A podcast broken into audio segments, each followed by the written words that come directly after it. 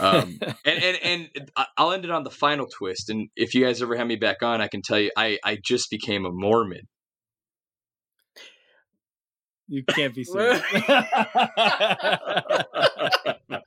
no, I did. I just got baptized in the LDS church last week. But uh, that's a By whole other story for.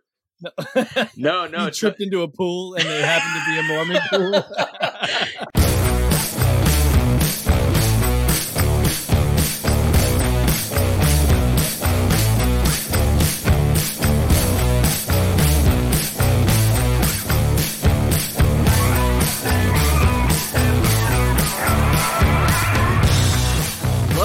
Welcome to Growing Up Christian. I'm Casey, and I'm not joined by Sam this evening. Sam's on vacation with his family in the Carolinas, uh, looking at Trump posters, and I think he's picked up chewing tobacco while he's been there.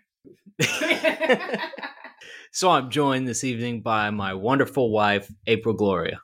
Hello. You might remember April from uh, Fellowship Friday. I think it was number four. Yeah, it's called uh, worship bands to, from worship bands to OnlyFans. Yep. So, So we had a we had a lot of fun talking about um, just some of the stuff that April experienced growing up in the church and stuff. Today we're going to be talking about a uh, a, a book that she read when she was growing up. It's called Dateable. Are you? Are they? And it's by Justin Lucadoo. Lucadoo. Lookadoo, I don't know. Lookadoo. I don't know. Okay. And Hayley DiMarco. So this is a this is like a joint Facebook account approach to uh, dating. Yeah, I don't. I don't think that they are married or anything, but they wrote the book together. So I mean, maybe in the Christian world, that's basically the same thing. I would think that would almost be considered adultery in those circles, like Yeah, for them to work on a book, unless they did it all through email. But even still, Well, yeah. Then they met up afterwards, and like, so if you remember earlier this summer, we talked a lot about I Kiss Dating Goodbye. And if I Kiss Dating Goodbye is like 30% proof, like Malibu Coconut or something like that, this book is like the 151 of Christian dating books. Like, this is a precursor to a hospital visit. It's uh, April's read me a, a couple of passages from it, and it's insane and worded in ways that are just like, uh, it's shocking. yeah, it's not the same as like Kiss Dating Goodbye, whereas they're like, oh, just court, don't do anything. It like goes into detail about what you shouldn't do and why you shouldn't do it.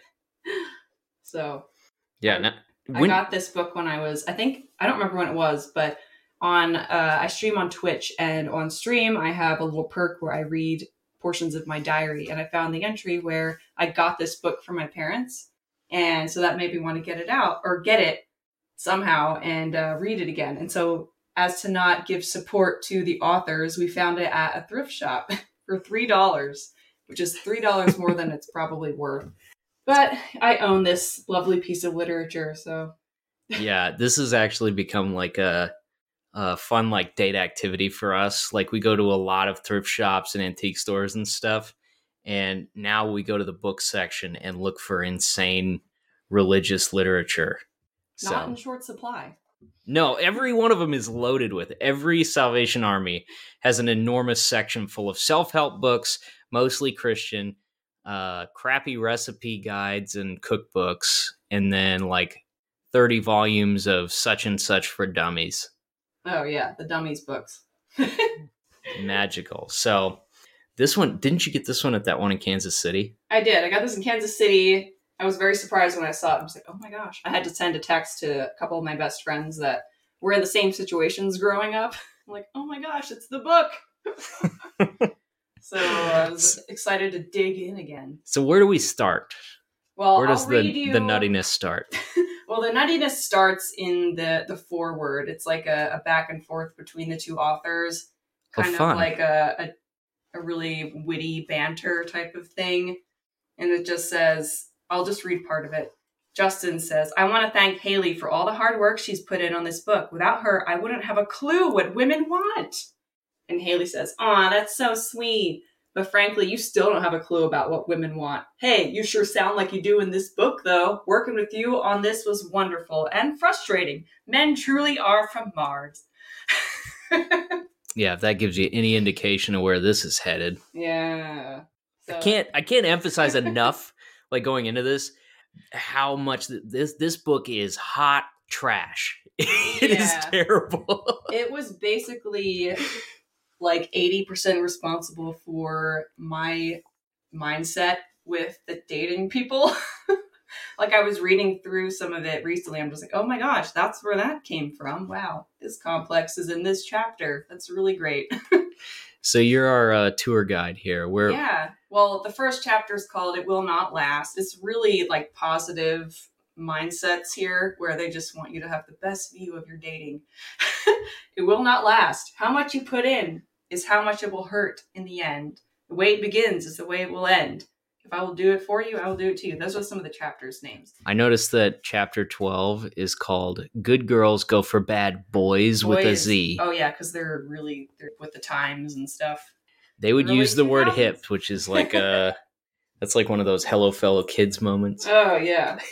so uh, there's a chapter called "How Much You Put In Determines How Much It Will Hurt When It Ends," and that's basically that kind of determined my mindset with dating forever. I'm just like, wow. So if I just don't give anything, I won't get hurt ever. That's awesome. Until you actually find out that you do need to, you know, put things into relationships. You do have to be like an active participant. Yeah, I do have to be a human being at some point. But it's not according to this chapter. You don't have to. You can just be a robot that says, "Nah, I'm good." And the book is filled with cool little uh, like doodles like from somebody's doodles and- notebook here. quizzes and stuff, like all the super cool, like self evaluation quizzes. Um, let's see. Let me see where we can. Okay, so this is about going far or going far physically, I guess. So it's telling they're basically telling you not to to have sex or whatever. It says there's nothing different about you talking about the girls. Sex doesn't make him want to come back. It's the chase he wants. See the chapter called Girls Shut Up and Be Mysterious. He can get sex from any weak and needy girl that's crushing on him. And girls, in about 7 years, he probably won't even remember your name. And then down farther it says you or it says um Know that if you give a lot physically in the relationship, you'll feel stupid, used, dirty, and alone. There's nothing you can do to stop those feelings after it's happened. The only way to come out of the relationship feeling proud and strong is to not give in. Don't compromise. Stay physically fit. Yeah, I feel like when they're talking to the girls, like their model for every guy is like a would be like a deadbeat dad on Degrassi or something like that. Yeah, just like a total nothing. just like a used up old turd that'll just tell you whatever to, to get a quick fix. So okay, so first first note of good advice: don't have sex with them because it's the chase that we want. Yeah, apparently guys are just animals and they can't control their impulses, and it's your responsibility to keep them from doing that. so where does it go from there? What's uh give us some more wisdom here. Um, it tells you it's it, there's like an emotional chapter, and it tells you to not tell intimate secrets to any guys. It says, "Think about this: you've told all of your intimate stuff to your crush. Now he long, no longer has a connection to you. He's not committed to you, and the relationship left a bunch of hurt feelings. Now what?" Not only are you hurt because your emotional roots have been ripped out, but you have a loaded gun running around who could shoot off your most personal stories to anyone. That's an emotional disaster that could destroy you more than the breakup. Um, Boy, yeah. What can you do to protect yourself? Save the info. Hold the personal details. Your crush doesn't need to know everything about you. He doesn't need a history lesson with all the graphic details. A girl uses info swap as a way to feel the connection she desires, but for a guy, it's strategy. Connecting, or it's collecting more information that can help him get what he wants. Physical payoff. so basically like anything anything personal you tell a guy is going to be used to like twist you into having sex with him basically Yeah, or he's only listening to you to make you feel closer to him, so you're more open to slipping in, if you get what I mean. right Um, and then if you break up, then he's just going to tell your secrets to everybody because he cares so much about all your secrets. he's like an anglerfish and his his tongue looks like a, a tasty worm or caterpillar, Oh yeah. but it's made of your secrets. Yep. And then you get bit. Not ideal, I guess. but um that's that chapter the way or yeah, the way it begins is the way it'll end. No, that's the next chapter. It's like almost the same thing. How much you put into it determines how much it'll So, So like, surrendering personal information is going to make uh, your relationship hurt when inevitably Yeah. the dude gets what he wants out of you and then moves on. yeah, you're gonna feel like, oh, I gave so much to this person and now he doesn't even care. He's just, you know, it's nothing or whatever. Which, you know, to be fair, is a feeling that happens. You're just like, man, uh, we we did all this, like we hung out and this all this stuff. We shared all these interests, and then now he just doesn't. But I feel like in the book they're taking a little farther than that. They're making it seem like it's a lot bigger deal than it probably. is. I like how they pretend that they've got like this secret code to totally skip over. It's like a game genie that lets you skip over the levels of teenage heartache that like every person experiences Yeah, they're trying no matter what. To not experience any of that. Like ever, I don't know. I don't know if it's good to to just I feel like I followed the model of like never even talking Yeah, to the say, opposite you sex. Did that, I guess. And I definitely like had that like nausea inducing teenage heartache at times. I don't feel like it spared me not talking to them. yeah. Well, it wasn't from. Was it from um, actual like conversations or anything? Because you didn't actually date any of those people. No. No, I didn't so if you missed the uh the the precursor to this episode, I I my only girlfriend ever was April. So I did it right. And Oh, uh yeah. it's like one more reason that I'm better than most of you. Yeah, definitely. You're better than, you're better than me, obviously. it's a it was strategic so now i'm in a position of power and You saved yourself for me. That's great. i'm a loaded gun Yeah, you could just tell all of my secrets to whoever. I don't know. I guess I was not as pure as Casey was, but while I didn't get, I started dating when I was 18, no, 17, I think. And I did not tell my parents about my boyfriend until after we'd broken up and my sister spilled the beans. i feel like a lot of this purity culture stuff aside from what it does to you personally like uh, in your view of yourself well i guess related to that it kind of gives you like this false sense of superiority over other people Yep. like you can always pick out things about the people that you're naturally going to be jealous of that you're naturally going to have trouble like um not you know you're not putting yourself down next to those people like everybody had that that guy or that girl in, in class i feel like that seemed like they just had everything together and you were just a mess Oh, yeah. I was an absolute mess. like, especially reading those old diaries. I'm just like, why are you like this? Like, I was not, I was very quiet, very shy when I was a teenager. And I did not help myself in the appearance department. I just, I don't know, I just was really awkward and quiet. And, but I still like wanted friends and stuff, and but I wouldn't put any in any effort to make them. But like I would see girls like being crushed on by the guys that I liked in youth group and stuff, and I would just think of reasons why they should be me instead. oh it just makes you hate them too Oh, like yeah. you just think like like not only do they not like me they've somehow fallen for this lesser person like i'm superior because i do this this and this meaning i never put myself out there and i don't talk to anyone and i'm like doing a bunch of like ridiculous things that that give me a false sense of superiority and it kind of makes you like it kind of makes you hate the person that you have a crush on in a way Yeah, it does. Well, it does because I um in the diary entries I noticed I was like, oh, oh well, I don't even like so and so anymore. You know, I don't even like him as boyfriend. I don't want a boyfriend and stuff. And I knew, like when I read back, I remember like exactly for some reason I remember exactly what I was like feeling or thinking when I was writing it. And so I'm just like, no, you didn't. You still liked him. You were just mad because he liked someone who was cuter and louder than you at the time. That's it. it's like writing it down was just trying to will it into being Yeah, I think I, I think I did a lot of that. I wrote in a lot of code in my diaries because, well, I had siblings that would try and read it for one, and then because I'm like, I'll know what I mean. It's fine. It's fine. but I know I think I, I did will some things into existence, or not will them, but wished to will them. But another thing is like we were kind of encouraged to slut shame in a way. which Oh, yeah. insane now thinking about it, and it's still kind of you still kind of get like some of those resurgent feelings, but you have to be like, oh no, that's you know that's not good to think that about people. But you were really encouraged to think less of people who either had boyfriends or girlfriends or dressed in certain ways. Yeah, that's. I feel like at some point I'm gonna have to talk about that particular story for me, and I just haven't done it yet on the show. At some point we will. We'll Okay. we'll, we'll go over that. But what other uh, nuggets of wisdom do they have for us? Well, speaking about slut shaming, we've got a whole chapter about it. Sluts and why you should hate them.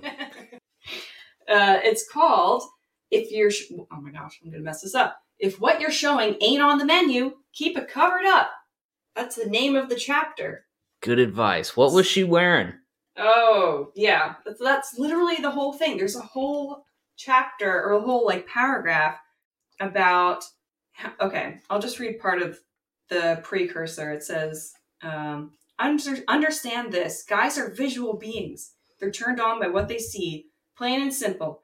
Now ladies you find that hot little number that makes you look fine and you bring it home and put it on and go out in your spaghetti strap half shirt flashing your stomach with the little shorts that could have been painted on. Do not get upset when guys want your body. Do not call friends and tell them what a jerk he is. Do not gripe because he would not stop staring at your breasts.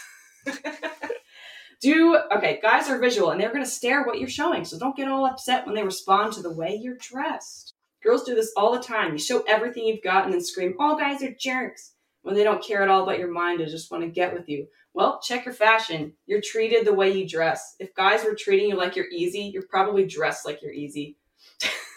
and it's spelled E Z to Oh, be to be cool and stuff. they are cool. Very cool. And it gives a, an analogy about um, somebody going up to someone dressed as a police officer and saying, "Help me, help me!" And they're like, "I'm not a police officer." And they're like, "Well, you're dressed like one, so that's uh, solid."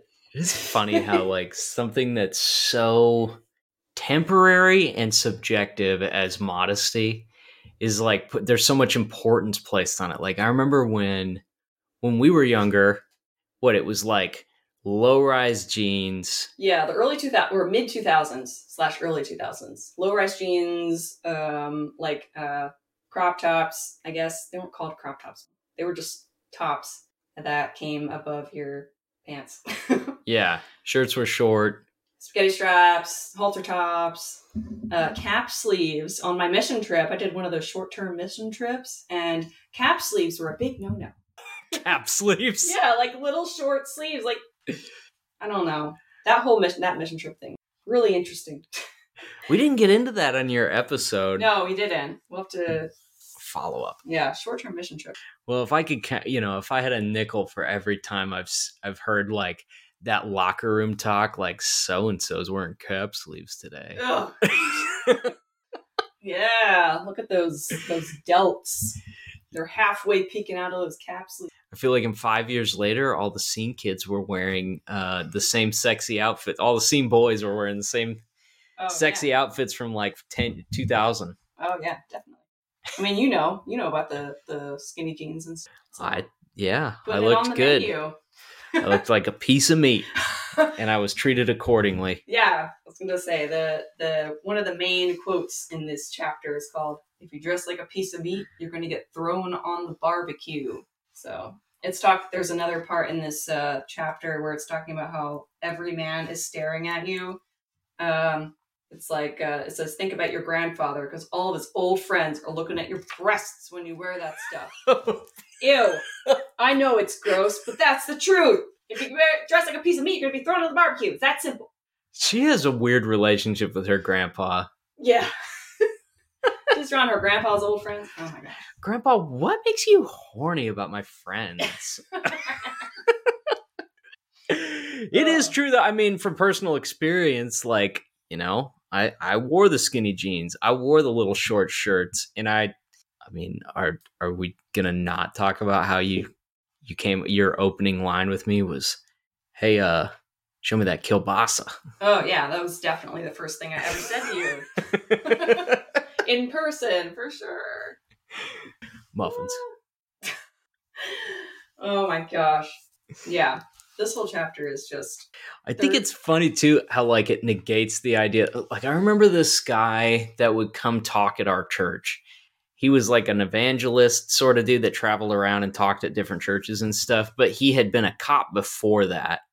And he talked about like going to Christian college and stuff. And I think he went to Pensacola, like way back in the day. oh, but I remember him talking though about how like you know he talked a lot about like all sorts of, you know he would talk to like they would separate the boys and he would talk to them about like pornography and all of this Right. stuff and it was like you know every serial killer I ever caught had said that uh you know they were addicted to pornography and he talked about at Pensacola when they would go to the beach like the girls had to wear like big t-shirts oh like boy. gunny sacks over their entire body to go to the beach, which sounds very Pensacola esque. Yeah, not super surprising.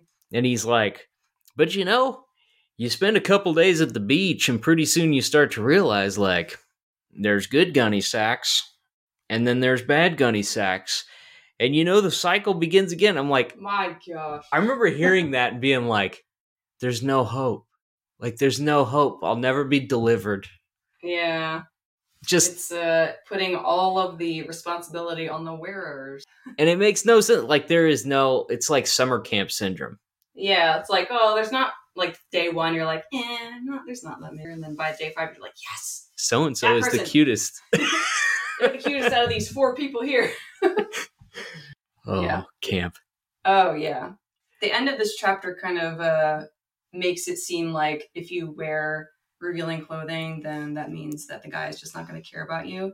It says, I know when you wear super sexy rags, you do get more attention. You feel like the guys like you more. They talk to you more. They want to spend more time with you. But the truth is, they don't even know who you are. They can't get past staring at your body. That doesn't mean they like you. The next chick who walks by with a hot body, you're history. You're easy to leave because they never knew you. They just saw your bod. And that is like, it's funny seeing all this stuff because those are all the things that kind of got ingrained in my mind or whatever. Like, I just assumed that every guy was just gonna, the next time they saw a girl that they thought was pretty, they would leave me because that's all guys care about. So it was a definitely not emotionally damaging at all.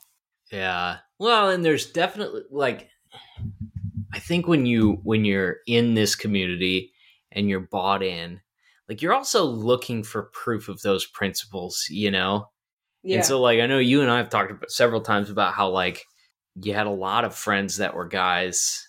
And then when we started dating, they all just kind of evaporated. Yeah, they did. That was really not cool.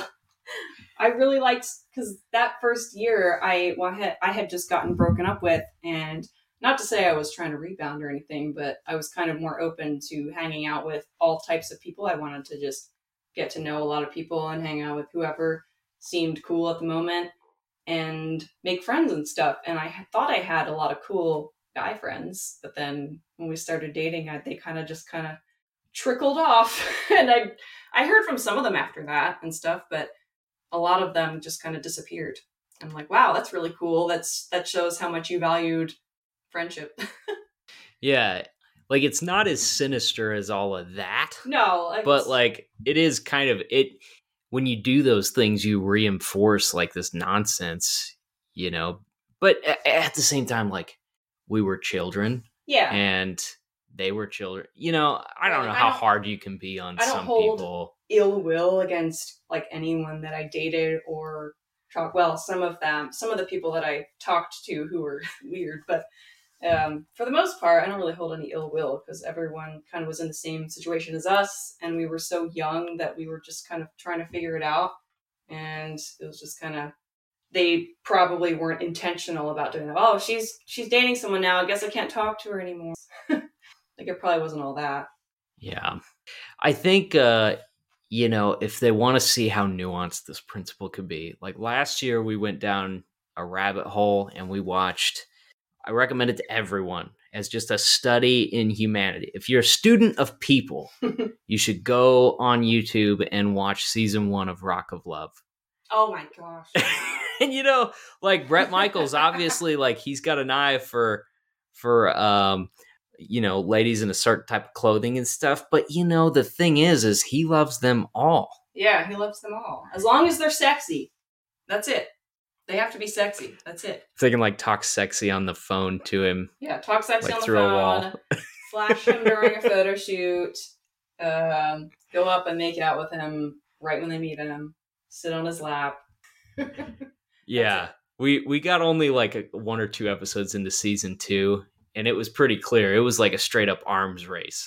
Yes. Like- Yeah, if you want some uh, some culture in your life, please do check it out.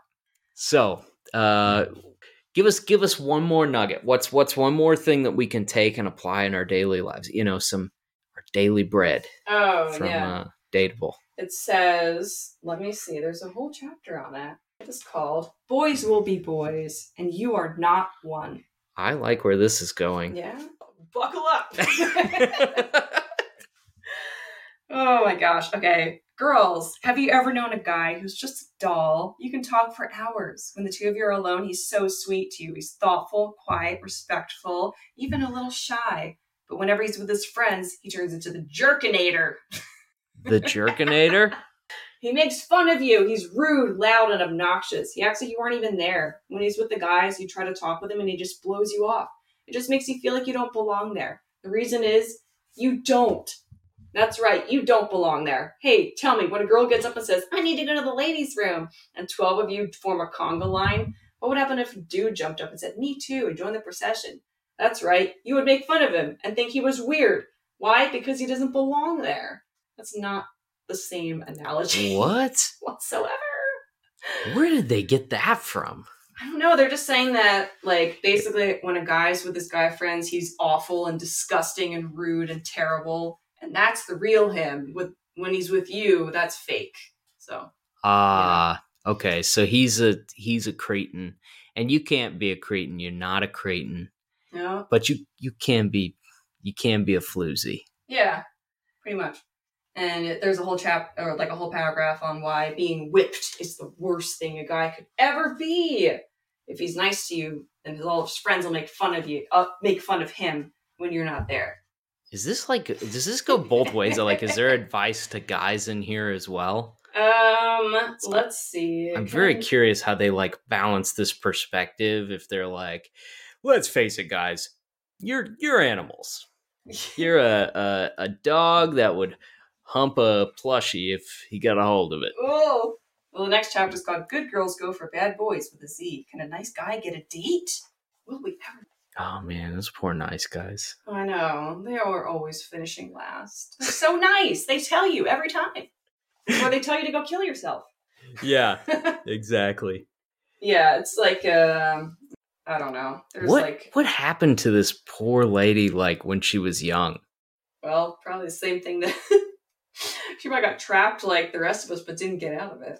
It's just bizarre to like where does this perspective come from that like a guy is going to be nice to you when you're together by yourselves, but then the minute his friends around, he's going to be mean and I I just I don't Yeah. I can't think of a situation in my life ever where that's been the case. I mean, I think I think there are some where the guy kind of acts a little standoffish with you in front of his friends, or I've also seen couples where the guy, the girl, kind of tries to get his attention when he's with a group and is like trying to like kiss him and like have her, her hands all over him and like like call him like baby talk names and stuff. And Okay. he's like, er, er, you know, like I could see that, but the the book just makes it seem like extreme. Like the guy is just gonna like he's an animal. You can't change him. He's gonna be nice to you, but the real him is the mean person he is with his friends.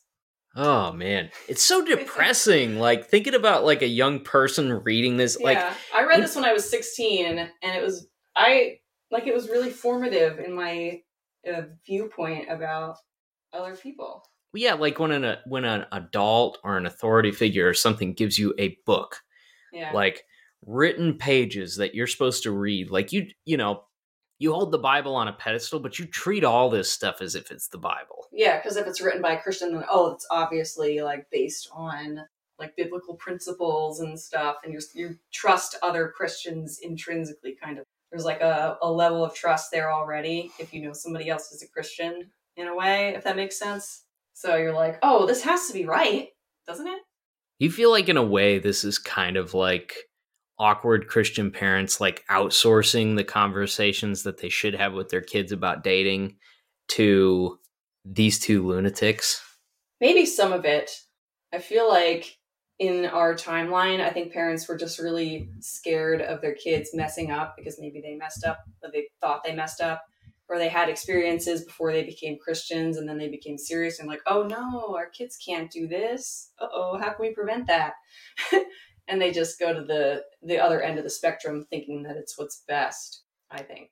Yeah, maybe that's probably them, fair. Maybe some of them pawn it off, but like I didn't really have like my parents didn't really share a lot of dating their dating experiences with me so i didn't really have much to go off of and i was the oldest so i really didn't have much to go off of um, so i had like what my friends were doing my limited friends because homeschooling and uh, books so oh yeah so i don't go out and buy this book but uh, yeah. you know if you see it on a thrift shelf somewhere you know buy it and yeah. uh, just have a good have a good old chuckle. Yeah. Guffaw. That, the same authors also have other books called like uh too sexy or something. I don't know, a bunch of books with girls' torsos on them that are supposed to tell you how to how to not be like those girls with their torsos showing.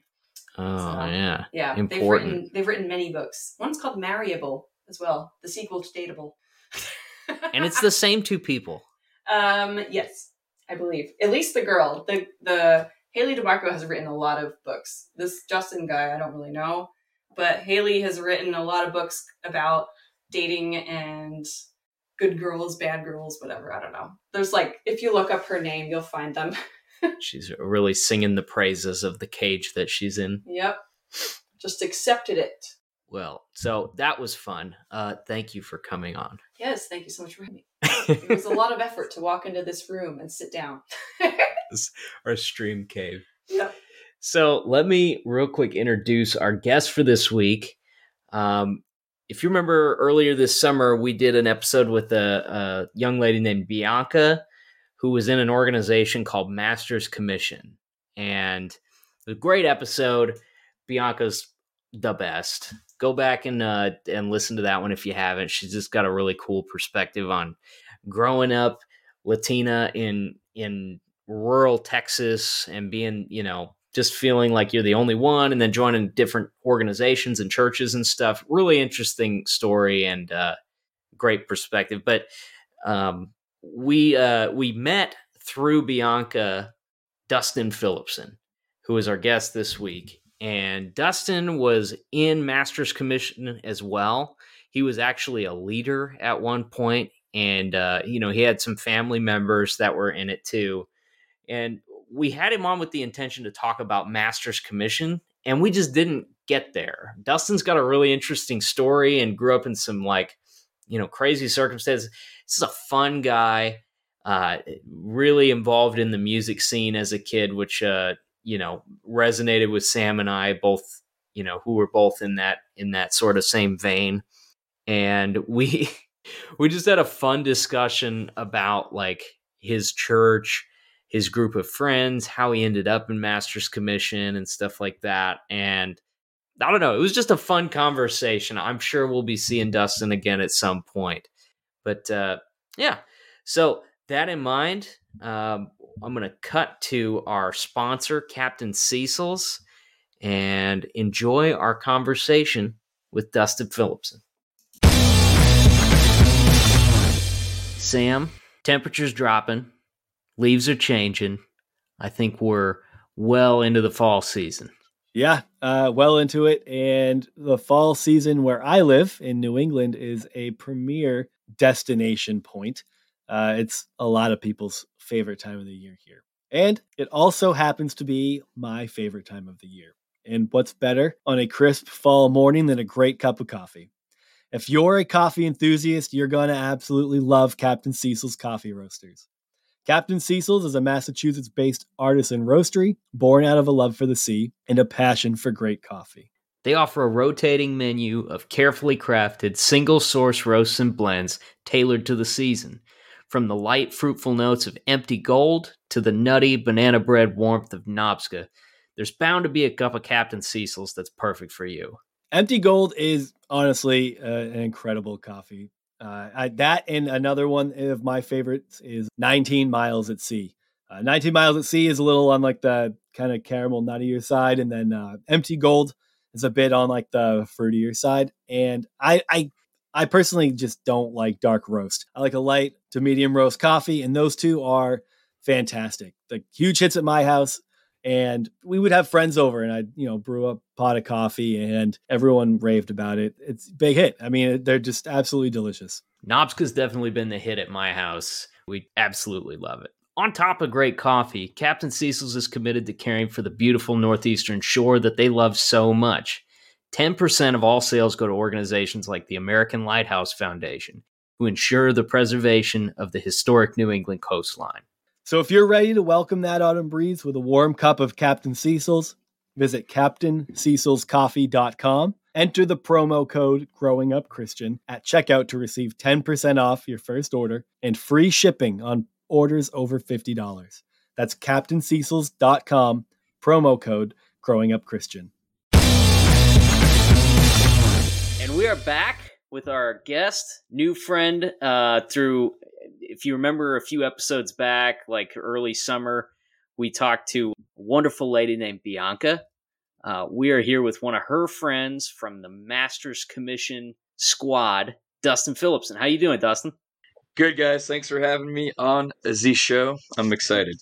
Yeah, we uh, we didn't get quite enough Masters stories from Bianca, and we wanted to hear about more people who had a pretend kidnapping happened where they were uh, compelled to confess faith in Christ.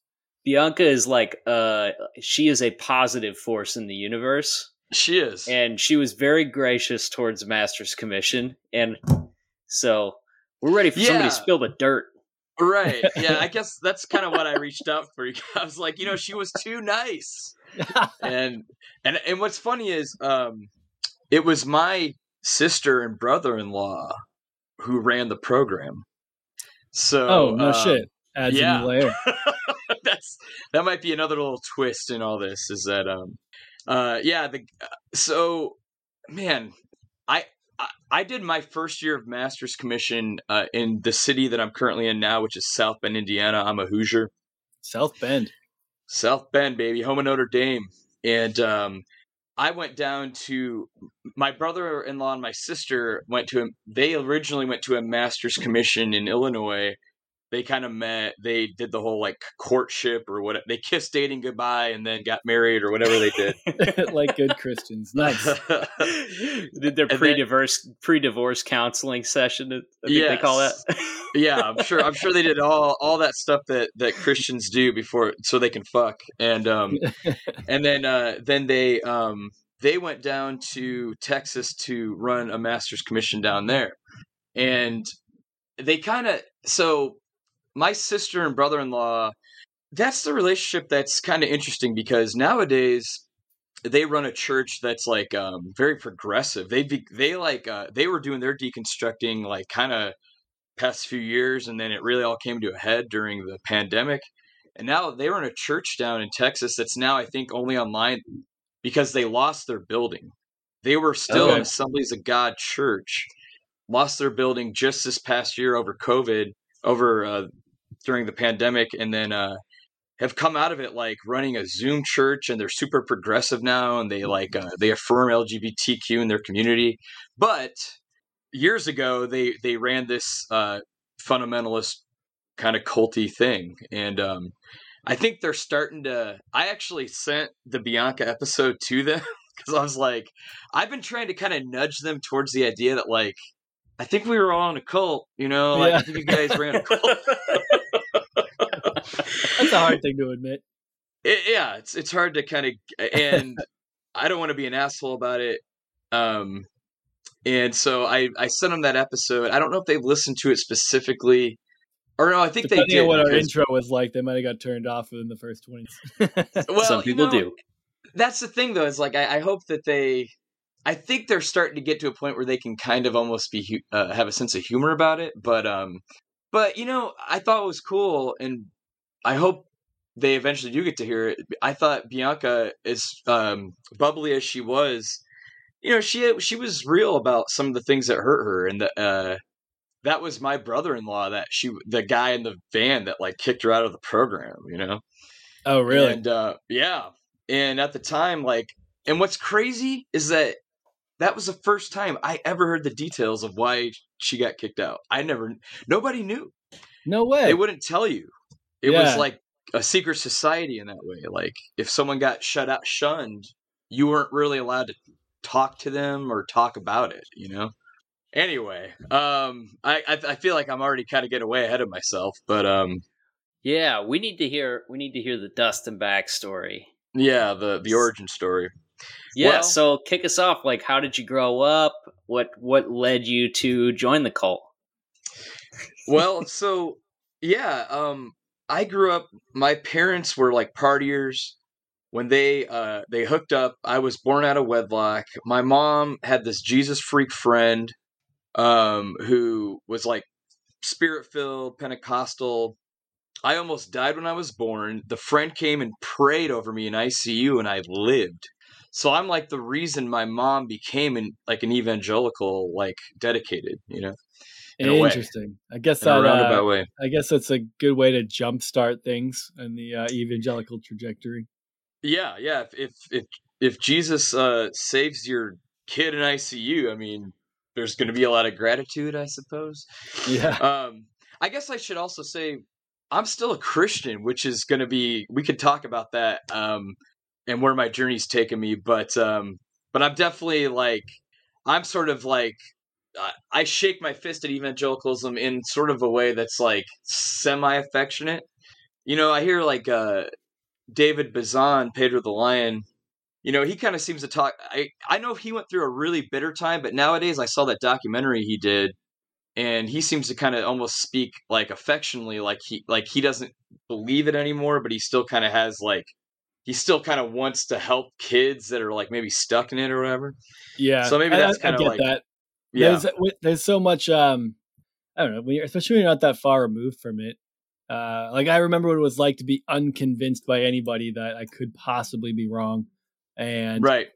that's right. not I I don't know. It's like that's just the world you're in. You don't really ha- you don't have much of a choice when that's the world you grow up in. And there are plenty Yeah. of kids who like don't care, but there are plenty of kids no matter who or like no matter what they grow up in, whatever their family is, they're just like not going to give a shit about whatever their family's into anyway. Like it's almost like a predisposition predisposition at that point. Well, that and that kind of so that's a good uh, sort of segue into like so my mom got saved, my dad did not. My dad's my dad is still an unrepentant heathen, um, alcoholic uh, bastard. I and so that was the weird dichotomy I grew up in. Is that my dad was actually like a punk rocker, new waver, Okay. and so I would go to dad's house and I would be listening to like, you know, Oingo Boingo and Talking Heads and U2, Sinead O'Connor. And then I then I go to mom's and it was DC Talk and Steven Curtis Chapman. So I had this very like there was two streams going on at the same time that I was sort of like like yeah, like my dad would like so my dad was totally like um he would like shredded jeans, like long haired rocker guy. And then my mom became this. We we actually got sucked into a cult right away. Like we hit the ground running with culty Christianity because we started Because going God the saved her baby. yeah. Well, and, and the and the version of Christianity that we got sucked into was um the United Pentecostals, Okay. where the, all the women look like Elaine from Seinfeld. They they can't cut their hair, and they wear long skirts and like don't wear makeup. Um, that was always Elaine's. Elaine always looked Pentecostal to me. She always had like her hair up and like long and a skirt. Kind of had that like uh like the hair's like big up front on the top, kind of mounted up right there. They Yeah, like those like little a pompadour. Yeah, they like those little like it's like a piece of leather with a pencil stuck through it. Yes, You know what I'm talking about? That's the type of Christianity I grew up in. Yes, Hey, I could Elaine, I could deal with those back in the day. yeah, Or like And- floor length denim skirts sound awful now, but I like they the, turned I Casey liked a few girls big that time. turned floor length denim skirts. Nothing got Yeah, Casey so- hard like a denim skirt. you were a UPC chaser. UPC, what's that? That's the United Pentecostal Church. So, um, yeah, All right, uh, you got to sound UPC them out babes. for me once in a while. Yeah, UPC babes gone wild. That's gonna. They're like lifting up their skirt and showing, so, showing some knee. Ooh, that's too far. I Yeah, it's a little racy. ankle bad enough. Were your parents ever together when you were a kid, uh, or did they? What was what's what was that situation? So, what was crazy about that is they, when she became super religious, they started splintering. But then there was this weird season in the early 90s where my dad came back around, like after the divorce was settled. And this is what really fucked with my head was that my mom took my dad back in and they were like out of wedlock, which was something that was so like demonized. And um, they like hooked up over a Christmas. And that's how I, me, I have a little sister who's like 11 years younger than me. And that So was, uh. Yeah. So like my my UPC mom who was like throwing away our Ninja Turtle toys and stuff because they were from the devil, um, and like forbidding us from listening to like pop, you know secular pop music, like took my fucking deviant dad back in for like a season, and like they kind of shacked up out of wedlock in a weird sort of roundabout way. And I can remember that really fucking with me when my mom told it. So my- my dad ended up like like hightailing it to like the west coast when he kind of caught wind that she might have been pregnant. And i remember my mom telling me that and it was such a weird dissonant thing. So like there was always for me there was always this dissonance of like um like faith and then like and um and filth. I don't know like uh like um the the secular the sacred and the profane is what I how I've heard it put, you know? Yeah, yeah. And that's kind of that was my upbringing was like my dad was just this godless heathen and my mom was like this holy roller and so That's an interesting dynamic uh, to be caught in the middle of.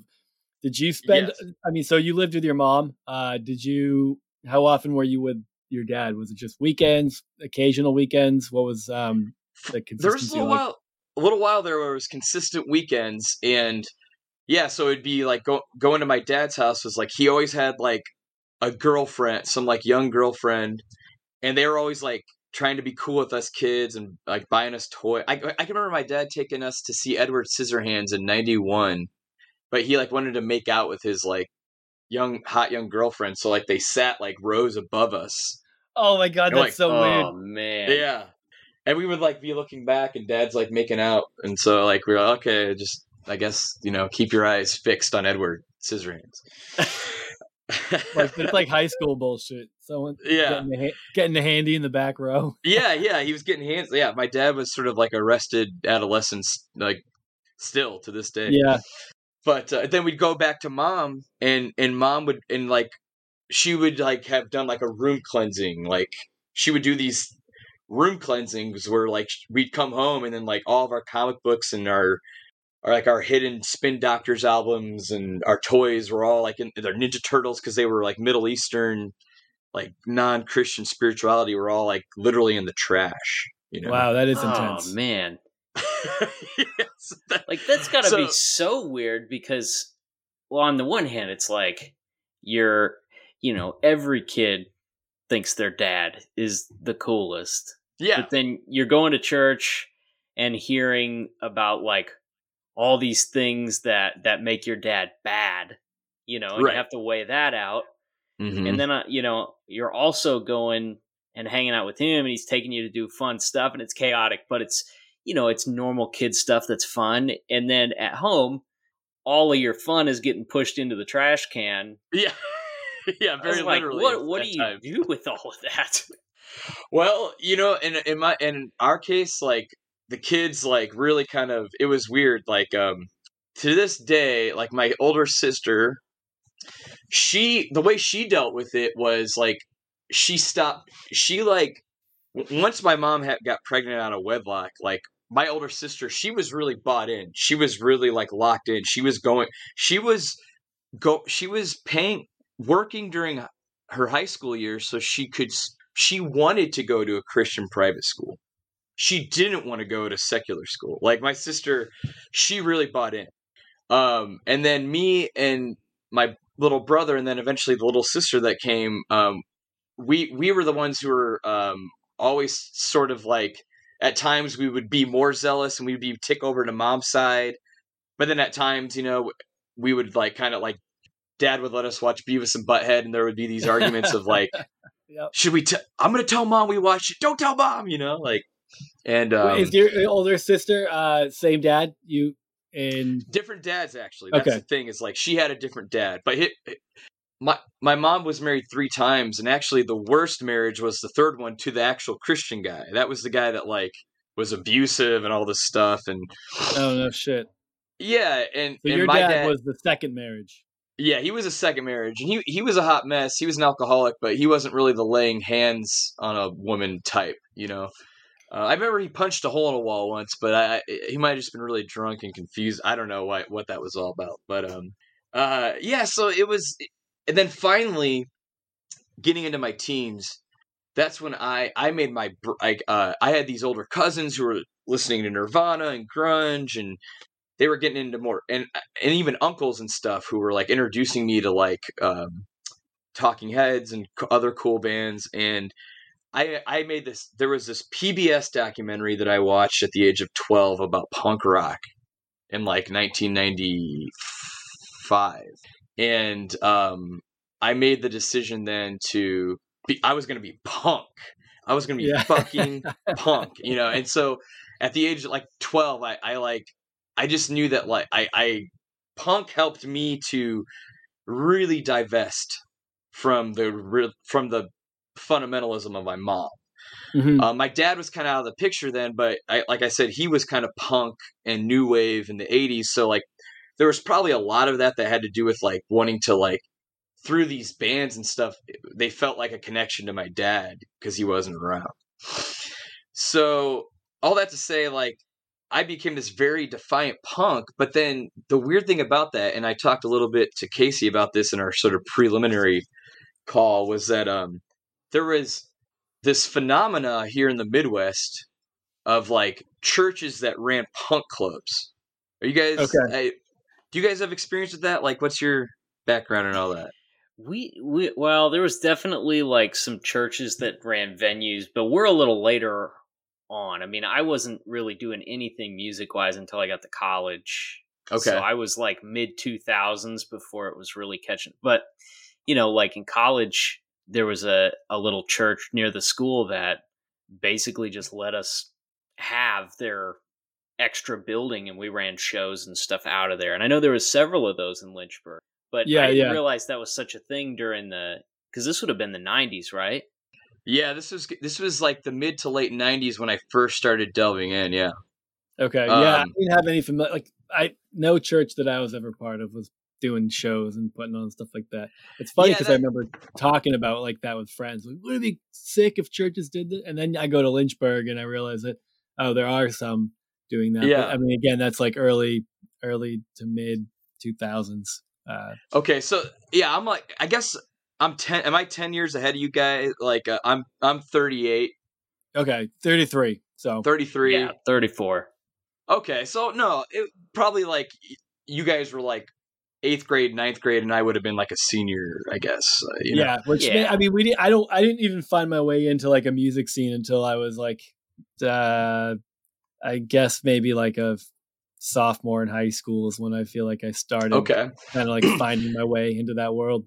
Were you guys like emo core? Were you hardcore? Were you punk? Did Uh, you define yourself?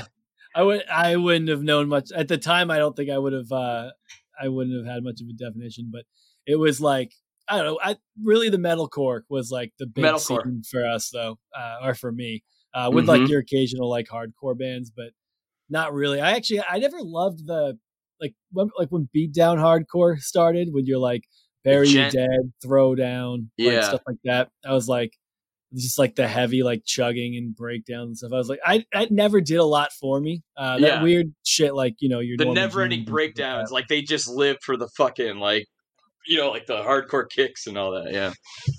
Um. Well, see, it's funny because I so just being a like maybe five years uh getting a five year jump on you guys, like delving into a scene, I guess. Um.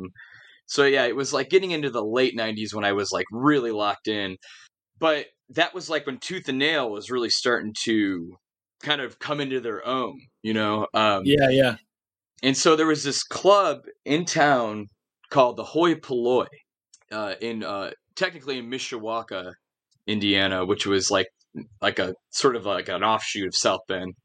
Um, and uh, I think I mentioned to Casey like um, th- just as a fun little like uh, name drop thing. Like I actually I went to high school, middle school, and high school with Adam Driver. Who would eventually become like Kylo Ren in the Star Wars movies and shit, you know? Yeah. yeah. Adam Driver. That's so funny, Yeah. man.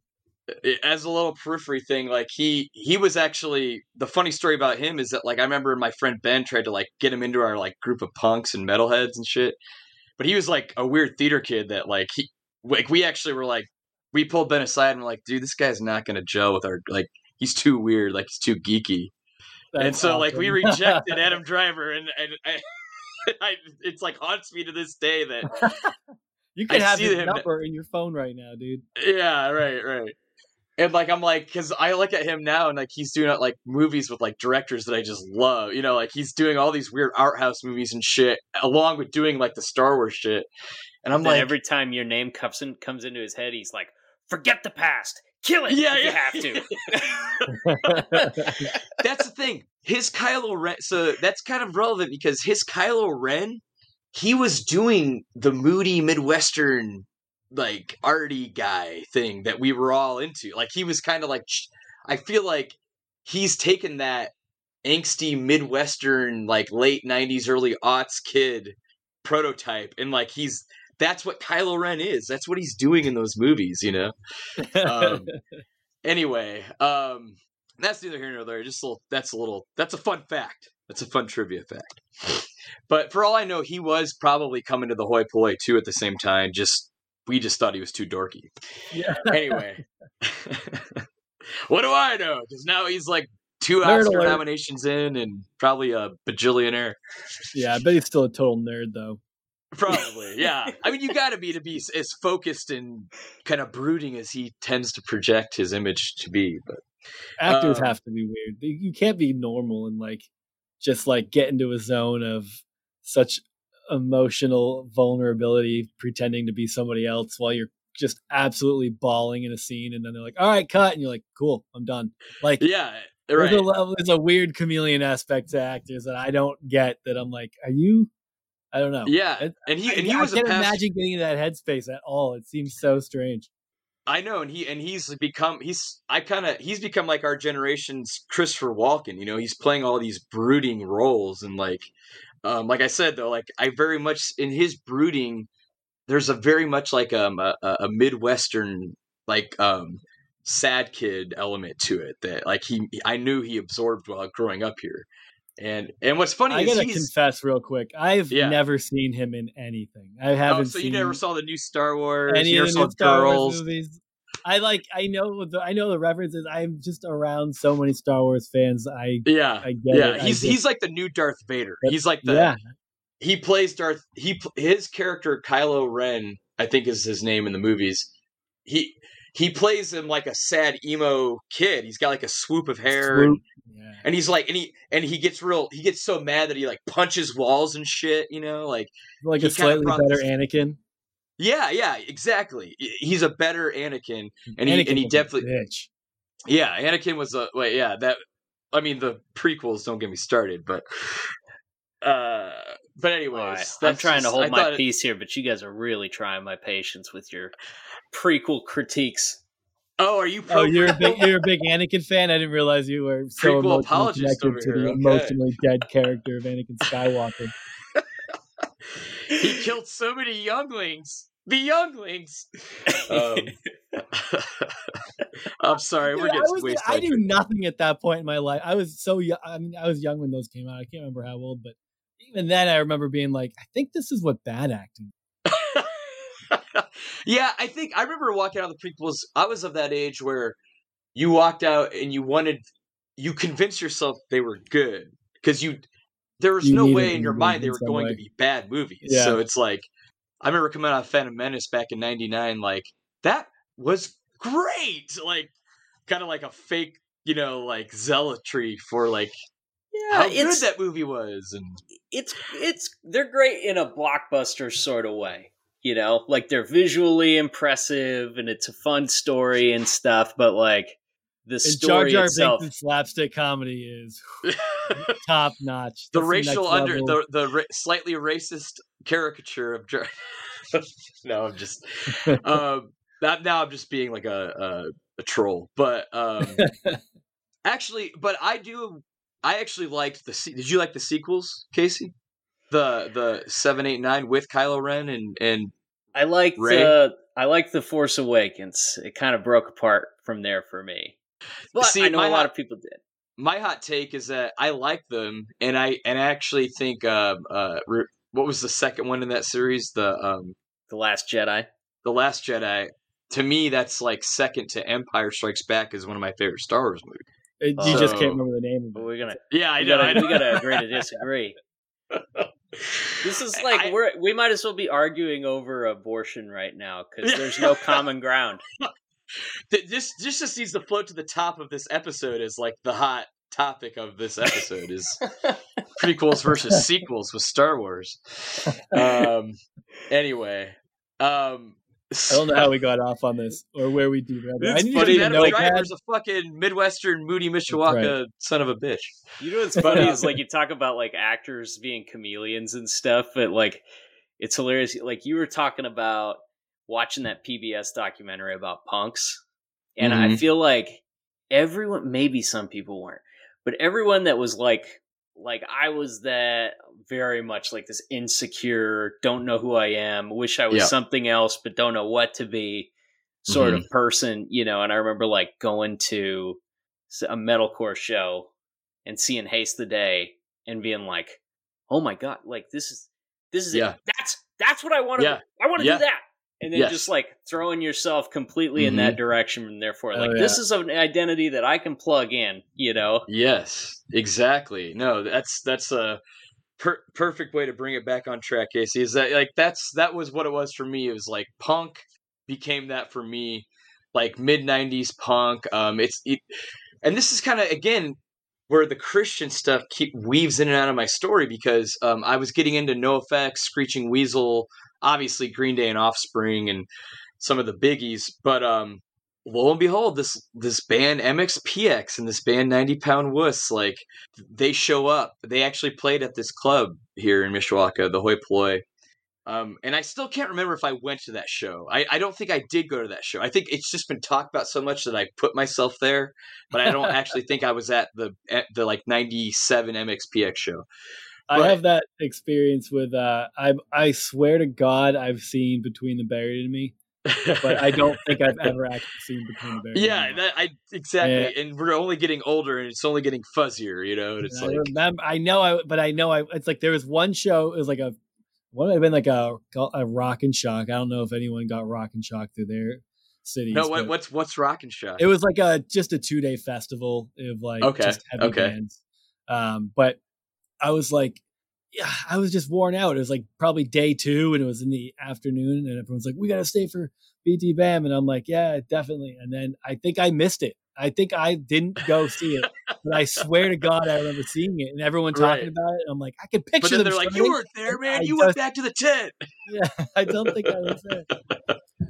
no, I know it's it's getting a little fuzzy. Yeah, uh, but there's one show. So that that was the thing here in the Midwest, and you got to understand too. The Midwest is home to a lot of like um a lot Cornfields? of pop punk, a lot of cornfields, but a lot of pop punk and emo started here. Like in Chicago, you had um Jawbreaker, you had um Peg uh, Pegboy, you had uh, Naked Raygun.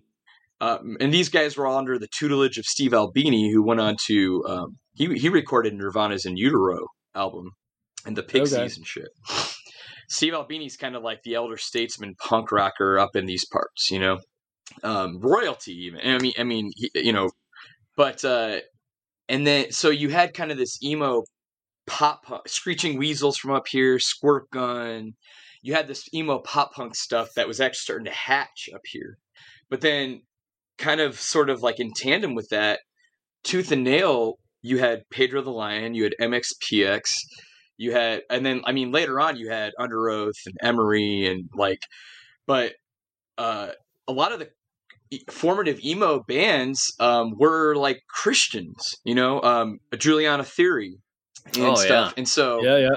like Juliana Theory played up here, uh, Taking Back Sunday played up here. Like they, these Blindside, POD came and played like small little shows up here before they all blew up, you know.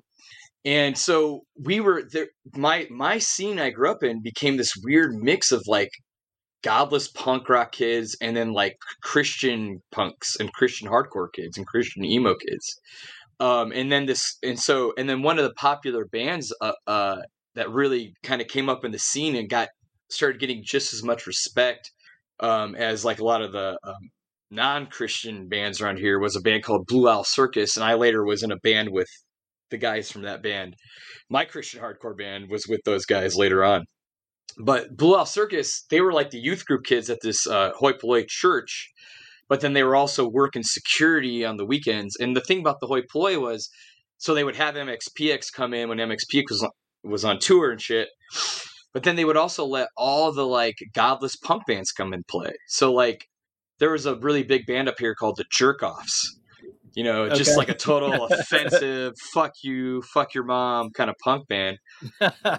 And the Hoi Polloi was like so kind of trying to do outreach that they would let the jerkoffs come play. There was kind of like a no cussing rule, but when the jerkoffs played, they would break it.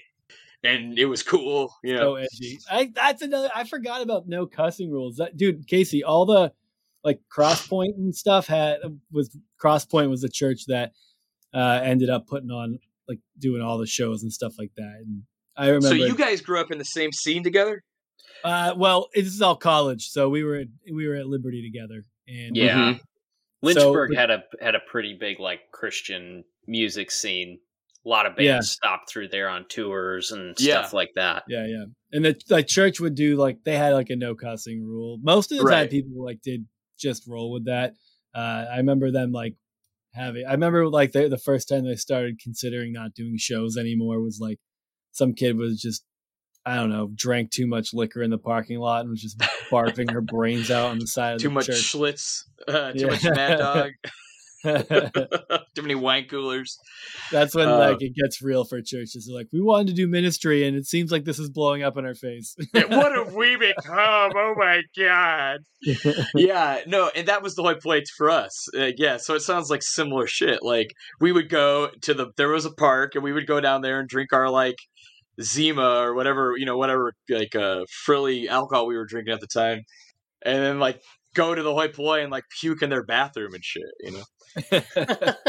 and so and then and that caused a, and so that was crazy because I remember further uh further seems forever played we played with them uh when they had their second singer but um one of their earlier shows they came up here with Chris Carrabba and played like a small little house show and there was a girl I went to high school with, Christina Keiki, who was dating Chad Neptune, the bassist from Further Seems Forever, like long distance or something. I think whenever they'd come around, they would him and her would make out or something. I don't know. You might need to cut that out because he's probably like a respectable married.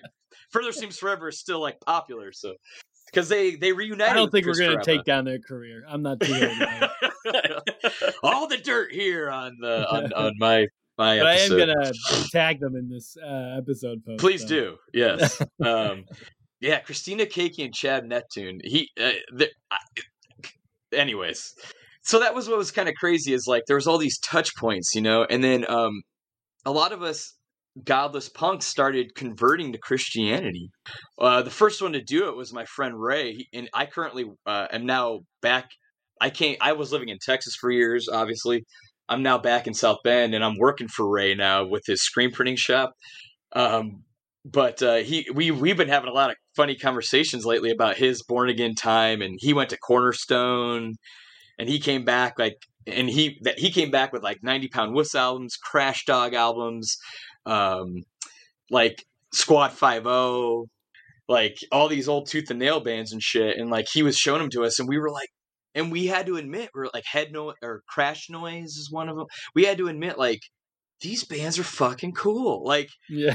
th- these christian punks and hardcore kids like that was the thing is like further seems forever like they are now talking they're not just that was what tooth and nail did tooth and nail Oh, like yeah. in the 80s Stryper and all those bands it was like Stryper was the christian version of van halen right but or Ratt i guess is what they would or motley crue but um but that was what Brandon Ebel and tooth and nail did i gotta give them a lot of credit is that they broke that mold of like christian bands trying to sound like secular bands and yeah, they were like they like Pedro the Lion, Further Seems Forever, Zao. These guys were like part of those scenes. You know, Yep. Zao is consider- considered one of the architects of metalcore.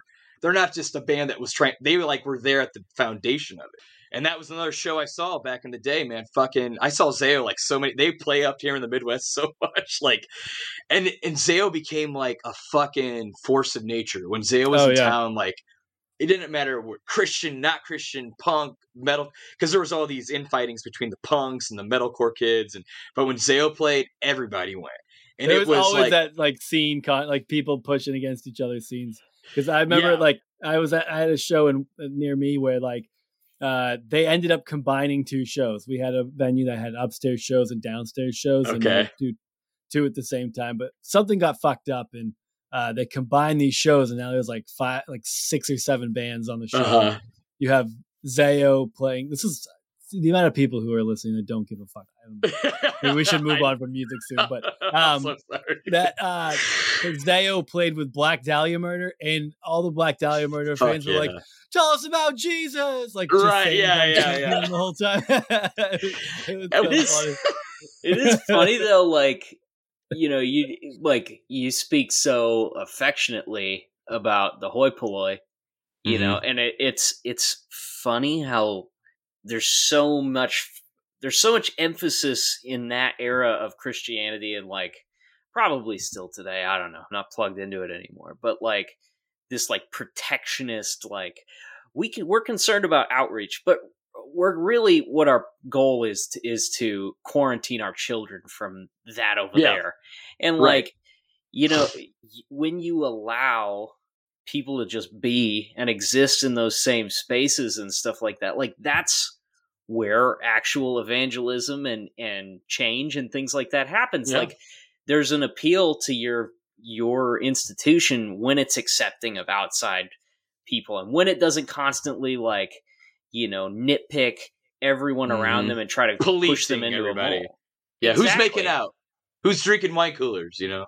and it's funny because you see it play out in so many different ways and everything. I mean, I, I think the same thing is I, it's really what's happened to our country over the past few years is like if you want to ensure that people disavow your message, uh, drown out everything else. Yeah. You know, try to protect them from that information over there, and you're Mhm. guaranteed you're going to drive a portion of them right to it. You know, it's like Yeah. Oh, for sure. all you can do is just allow people to to experience things freely and and make it the decision based on the merits of what they hear you know Exactly. Yeah. Yeah. And that and and that's actually what drew me in. Like I I became my I so after becoming a, an atheist anarchist at the age of at the ripe age of 13 it was figured out. because Yeah, it was yeah, you know yeah, I had it Yep. all it was literally be, like it it took seeing like Zao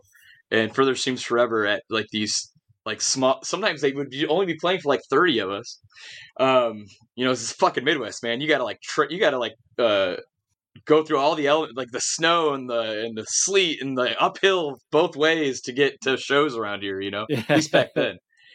But it was that's what did it for me in a lot that's what started chipping away at me as far as like um and then some other some big life stuff happened. I a, a, a close friend slash first blood cousin died around that time and i and then yeah so there's some of these people from the hoi polloi um came around me and like were really there for me and like uh they ended up like uh I was in such a desperate kind of there was a lot of there was some mental illness I had too and I had this real genuine born again experience like um with one of the gals from that like she was one of the tooth and nail hardcore gals like led me in a prayer uh, like the like to accept Jesus and I did and um and so for me like my conversion was like I had this real genuine so I had this again I had this weird dichotomy of like kind of growing up with both streams like a, a really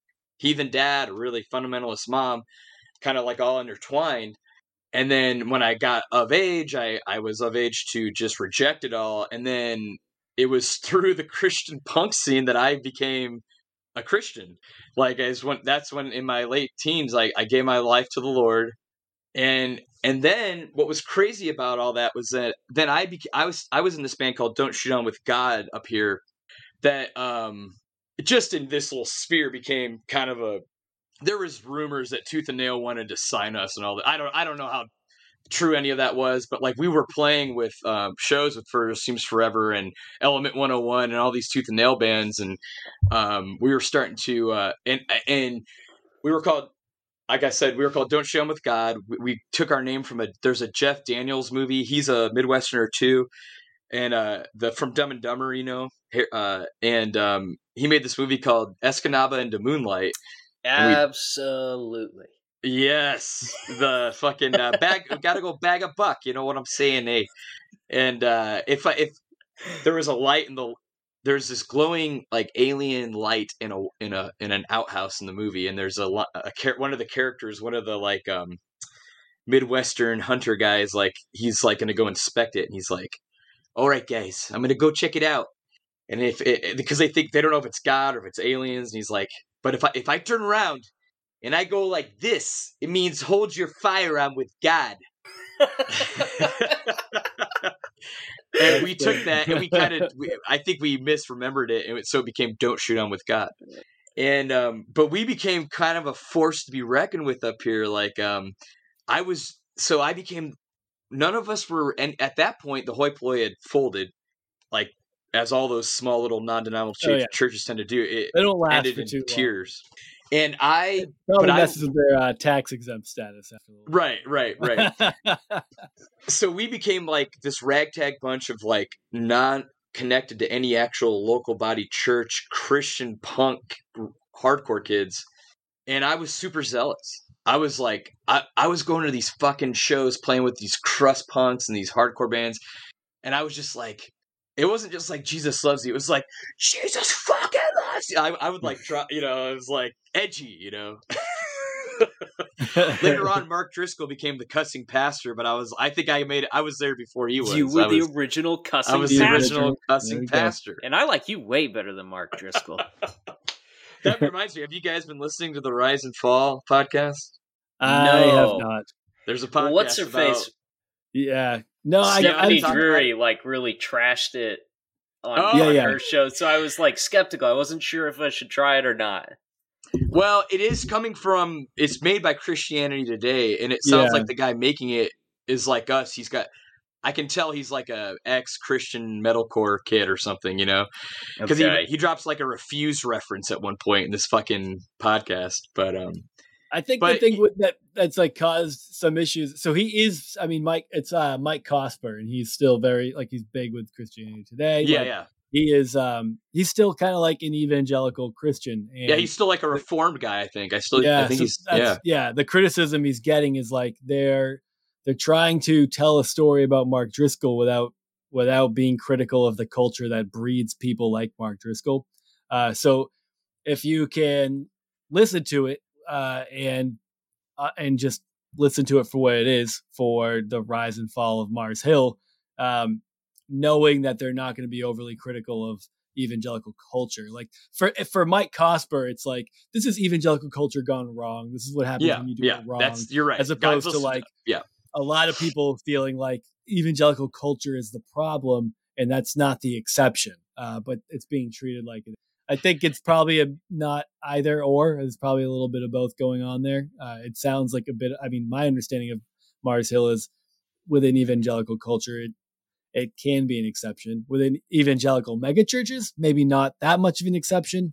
Uh, it depends on, I guess, how you grew up and parse it out. Because I don't know, it, the spotlight makes a bit of a difference too. So I, I, I think it's a little bit murkier than just like it's trash or it's telling the perfect story. But you're getting yeah. definitely some truth. It sounds, but I haven't started yet, so this is all my just picking it up from various sources and piecing together no, something that I don't really have any right to be speaking about, but that's fine. no, you're doing it. What's funny is I've listened to every damn episode, and you're you're almost encapsulated it perfectly. It's like it's somewhere in between, you know, mm. as far as like um, see because I Casey, did you want to say say something, Casey? I feel like I cut you up. No, no, no. I'm, uh, I'm okay. Good. I have an ancillary question. Uh, yeah, you can ask it because I'm about to go on like a Mark Driscoll tangent. So go ahead and ask your question. well, I,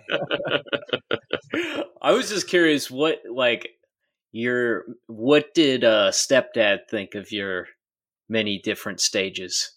Oh, the the asshole abusive Christian stepdad. Um, that guy like um, that was such a weird thing because you know this all kind of ties together actually. Let me really quickly say finish my thought with sam and then casey i'll answer that because sam you brought up an interesting point is that with that mark driscoll podcast the rise and fall of mars hill i think it's it's almost kind of fascinating that they brought in a guy that's still in the realm in a way because it be, it kind of stops it from becoming total revenge porn like or um failure porn is what they is the word that's getting thrown around.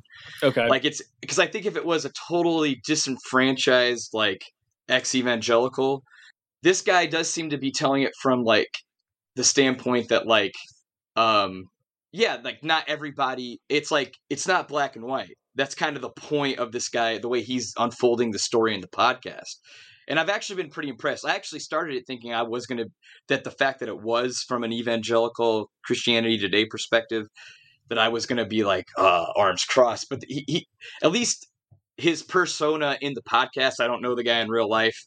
I mean, he could be like a wife beating like child molester for all I know, but like he sounds like a pretty like like he's trying to he's trying to he's that evangelical guy that we all know that's trying to still stay in it and live the convictions the best he can. That's how he comes across. And so uh, the reason that kind of segues into your question casey is because i'm i'm an extreme personality. You guys could probably tell i'm a little i'm, I'm probably like bianca in that way that that's probably why we dated for two seconds is that we're both kind of boisterous and extreme extreme viewpoints.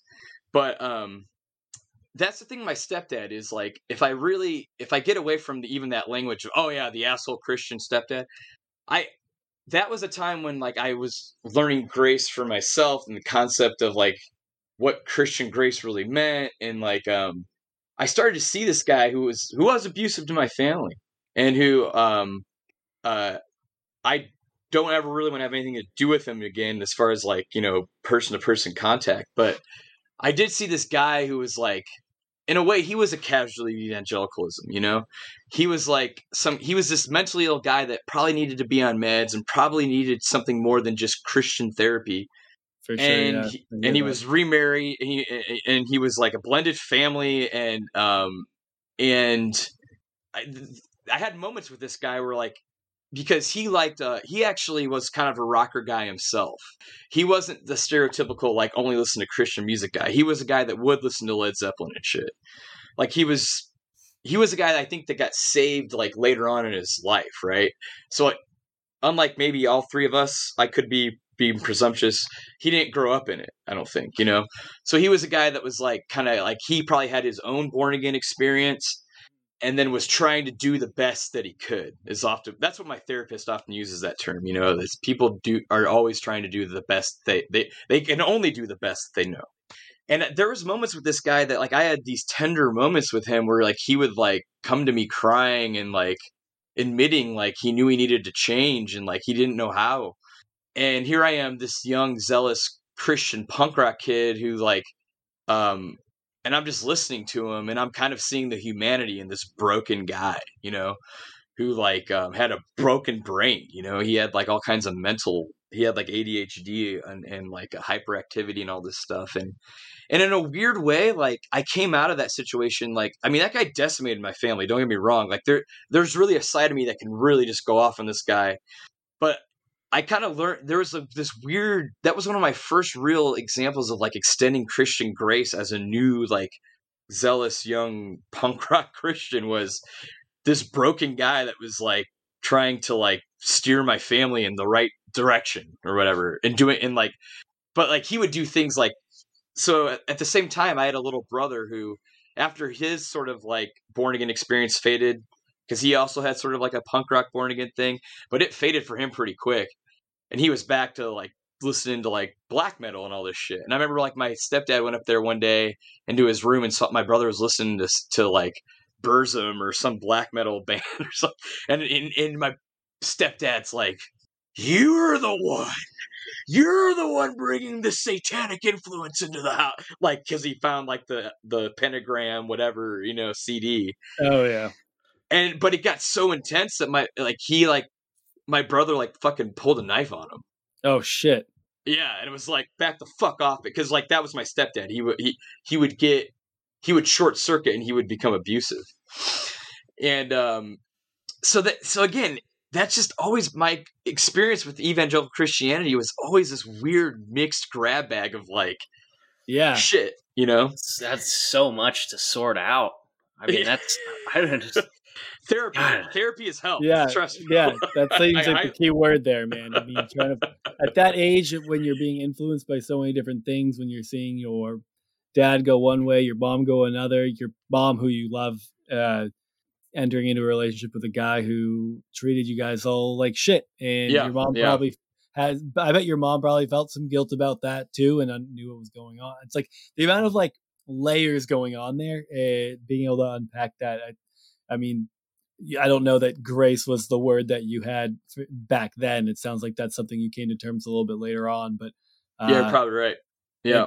it seems like that's. I mean, if you're not going to look at it that way, the other. I mean, the other. Op- I mean, there's plenty of options, I guess, but it sounds like you're. You know, I, that for you that that like, being able to extend that and see him as a broken person who never got the help that he needed.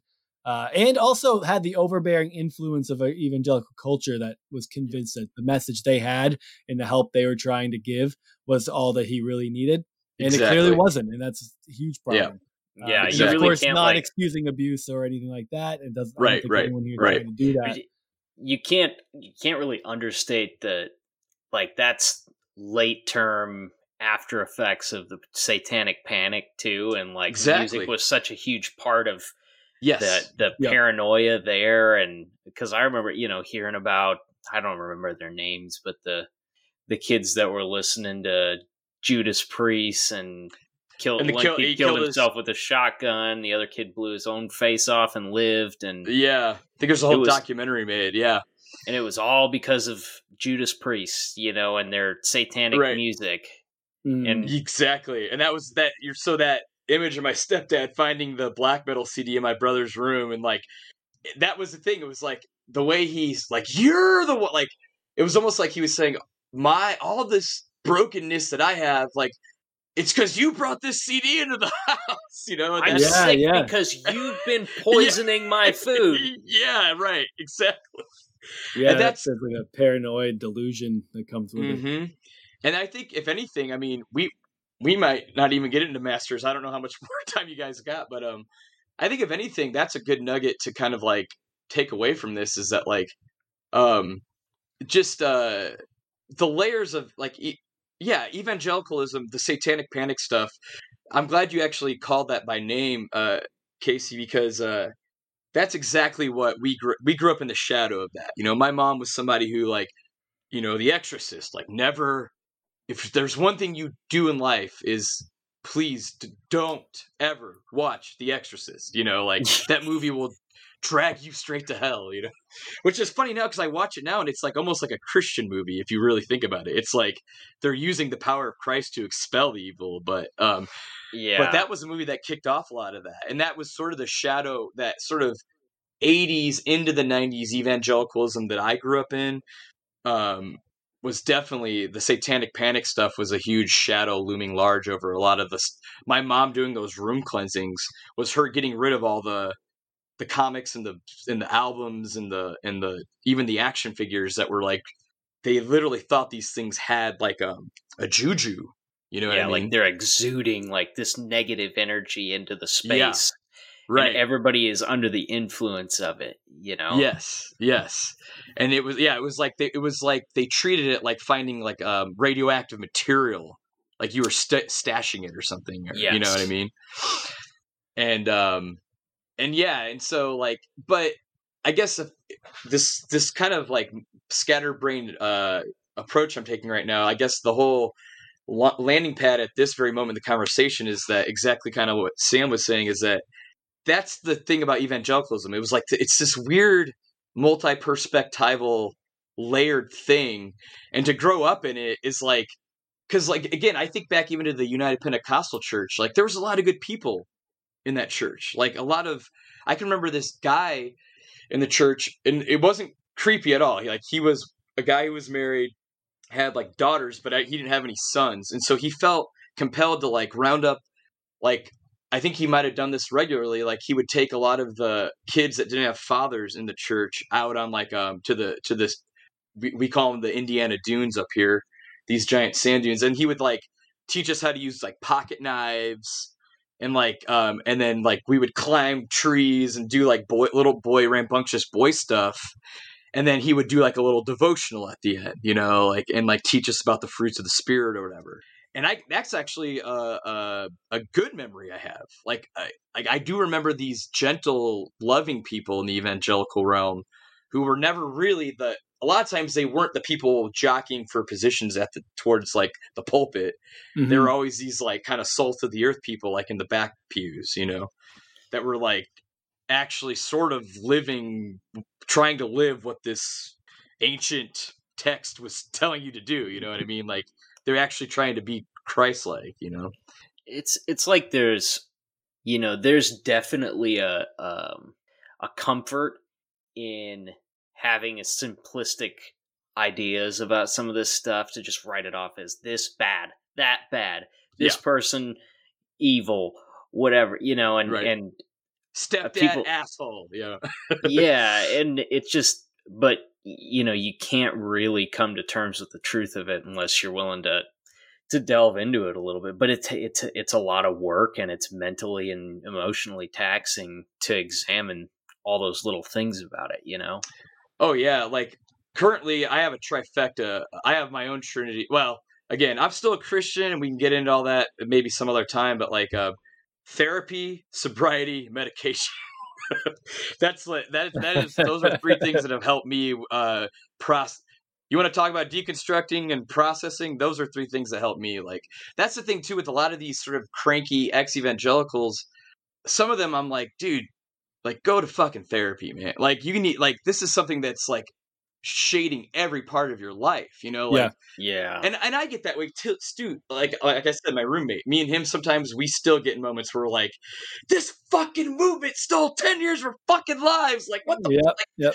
You know, we'll, we'll, we will go off on our tangent still. So I'm not perfect in this, Uh, and um, but one of the things when I got sober, um, because after because after masters, I I was in the ministry uh, at that same church working alongside my sister and brother-in-law at that same church that we all went to masters at and um, once i started to kind of realize like i started i think i told this to casey once you know like if you they say the saying is if you ever want to eat chicken again don't work at the chicken factory.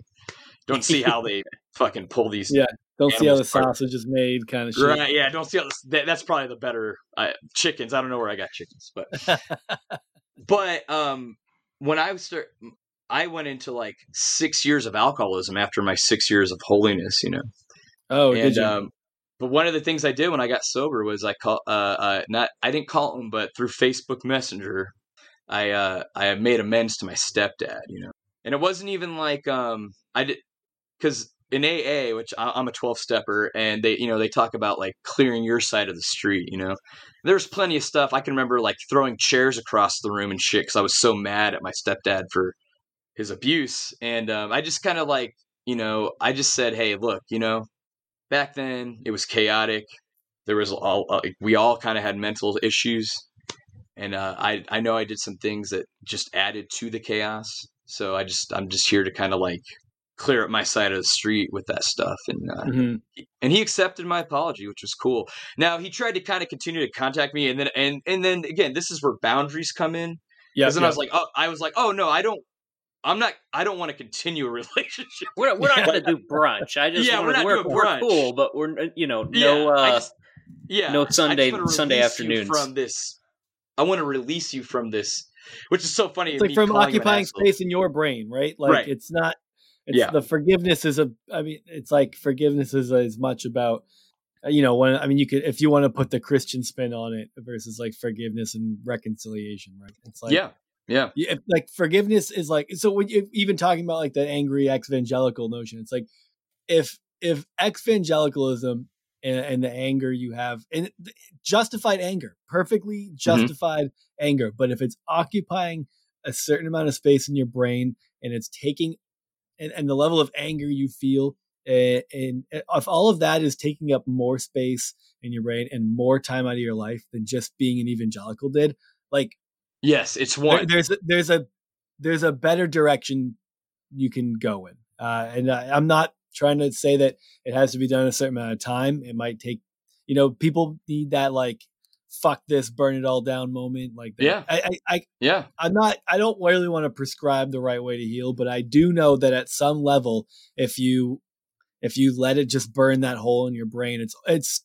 you're still letting evangelicalism continue to harm you um as opposed to finding a way to release it in some way uh, and it's not not, that you won't go back to it uh, Yeah. it's not that like Casey and I aren't going back to it frequently with this, but um, you know, I think it, it and it, it's not like we don't get angry about it, and we haven't talked about our anger towards it, and it, it wells up all the time. Like, Yeah. you know, any, any shit that comes up when when you see the new polls about how evangelicals voted about this or that, you're just like, yeah, how fucking distant can you be from this guy that you told me about that I gravitated towards, and I still think is interesting and Right. fascinating and a, Right. a- a- something worth spending my time in life trying to Mhm. emulate as I understand it. Uh, Yeah. And then to see the complete opposite happen is just what the fuck's going on here? yeah. Um, QAnon. I mean, the the elephant in the room is QAnon, right? Like I, Yeah, sure. I and and it, we don't have to spend too much time on QAnon, but I just I I just see so much. It just see like ten years. That's like the writing of the on the wall that I was seeing when I left, kind of when I kind of snuck out the back door or whatever was. I was like, oh yeah, this is this is heading somewhere not good. Like this this like for being a Republican and being a Christian and being synonymous and you know like like like um this is not a good look. And beyond that, this is just this is corrosive uh, to the faith itself. I think you know, and and and I, I think that's the thing though. Is like um, a lot of these, a lot of the QAnon stuff. I kind of see it as like um, it, it's it was like the evangelicalism primed the pump for that. You know, I feel like um, it, it primed the pump for Mhm. uh, sort of like looking to a conservative politician as like a, a, mess- a messianic figure. You know, Yeah. like the moment um, Jerry Falwell and France Francis Schaeffer started like pushing the Christian right agenda in like the early '80s. You know, like or I, I guess that's the thing is like um that was more the mid to late '80s when Jerry Falwell started doing that. But before that, I do remember there was this time, even in the culty UPC church, where like there didn't seem to be this like melding of like conservative politics and Christianity and and and, and capitalism and Christianity and America and like I can remember at that UPC church there was like there it was multicultural. There was blacks and Hispanics at this church, you know. Um and I can remember there being a lot less of that. And then as time went on, and then post 9 11, of course, it's Mhm. just like, you know, I think the well, that's when like the poison like completely overtook the well with evangelicalism in my mind as an institution, you know. Mhm. I, I, I really think it's it's a I really think it's a it's a wayward I think it's become again as somebody who uh, who still believes in the Father, the Son, and the Holy Ghost in, in ways that might be kind of unconventional. Um, I, I kind of think that uh, um, evangelicalism has almost become like a heretical. It's become a heresy, in my opinion. like I don't think it's Orthodox Christianity, and but uh, yeah, it's it's deviated and uh, Yeah. in a lot of ways. Yeah. I mean, they might So- say so- like a couple of the things that they think make them right, uh, but how you how you live and how what you believe affects your life and other people, how it affects Yes. other people, how it Mhm. hurts them, how it doesn't, how it heals them, is that that's more important than the Yeah. things that they say they believe because that's ultimately what if what they say they believe uh if what they say they believe is like the best thing and the it, it just breaks down a lot because like to them the best thing is to just be saved and being saved is the admission of like three basic principles and now you're all set and now you Yeah. can just go on so eh, it, it really breaks down on so many levels i don't even know that it like i don't even know you can parse that all out and in some ways attempting to for a very long time and it's that's where a lot of the frustrations coming from within uh with where we're at now uh, as a Yeah. society but Yeah. So Yeah. So how do you end up at Masters Commission? Sorry. yeah. we took it. We we, like, we we the panorama view now. Now Casey, Casey's bringing us back in. He's like, uh, so Masters. eh, That was I ended up there um, because of my older sister. Like she started going to a Christian college here in town, like an actual accredited liberal arts college called Bethel. Not not the weird Bethel on the West Coast. It was an ac- that's a whole, but it was like an actual Christian college. And um, but then like Masters would do this thing like Bianca was talking about in her episode where they would go around and sort of like uh, recruit. But you, it was almost like you didn't know you were being recruited until you were like actually in Masters Commission. like all of a sudden you were like in a dorm with like ten other smelly dudes, and you're like, wait, how did it? How did I get here? And I'm so, not on um, vacation. this is a timeshare pitch. yeah. Five years later, now I'm on a now I'm on staff at a church. What the hell's going on? Um. So I think she's something like that happened with her, where like she was going to Christian college. She was the again older sister being the one who always had the halo. Um, sh the one we talked about at the beginning. Her and the brother-in-law are the ones that kicked Bianca out of the program.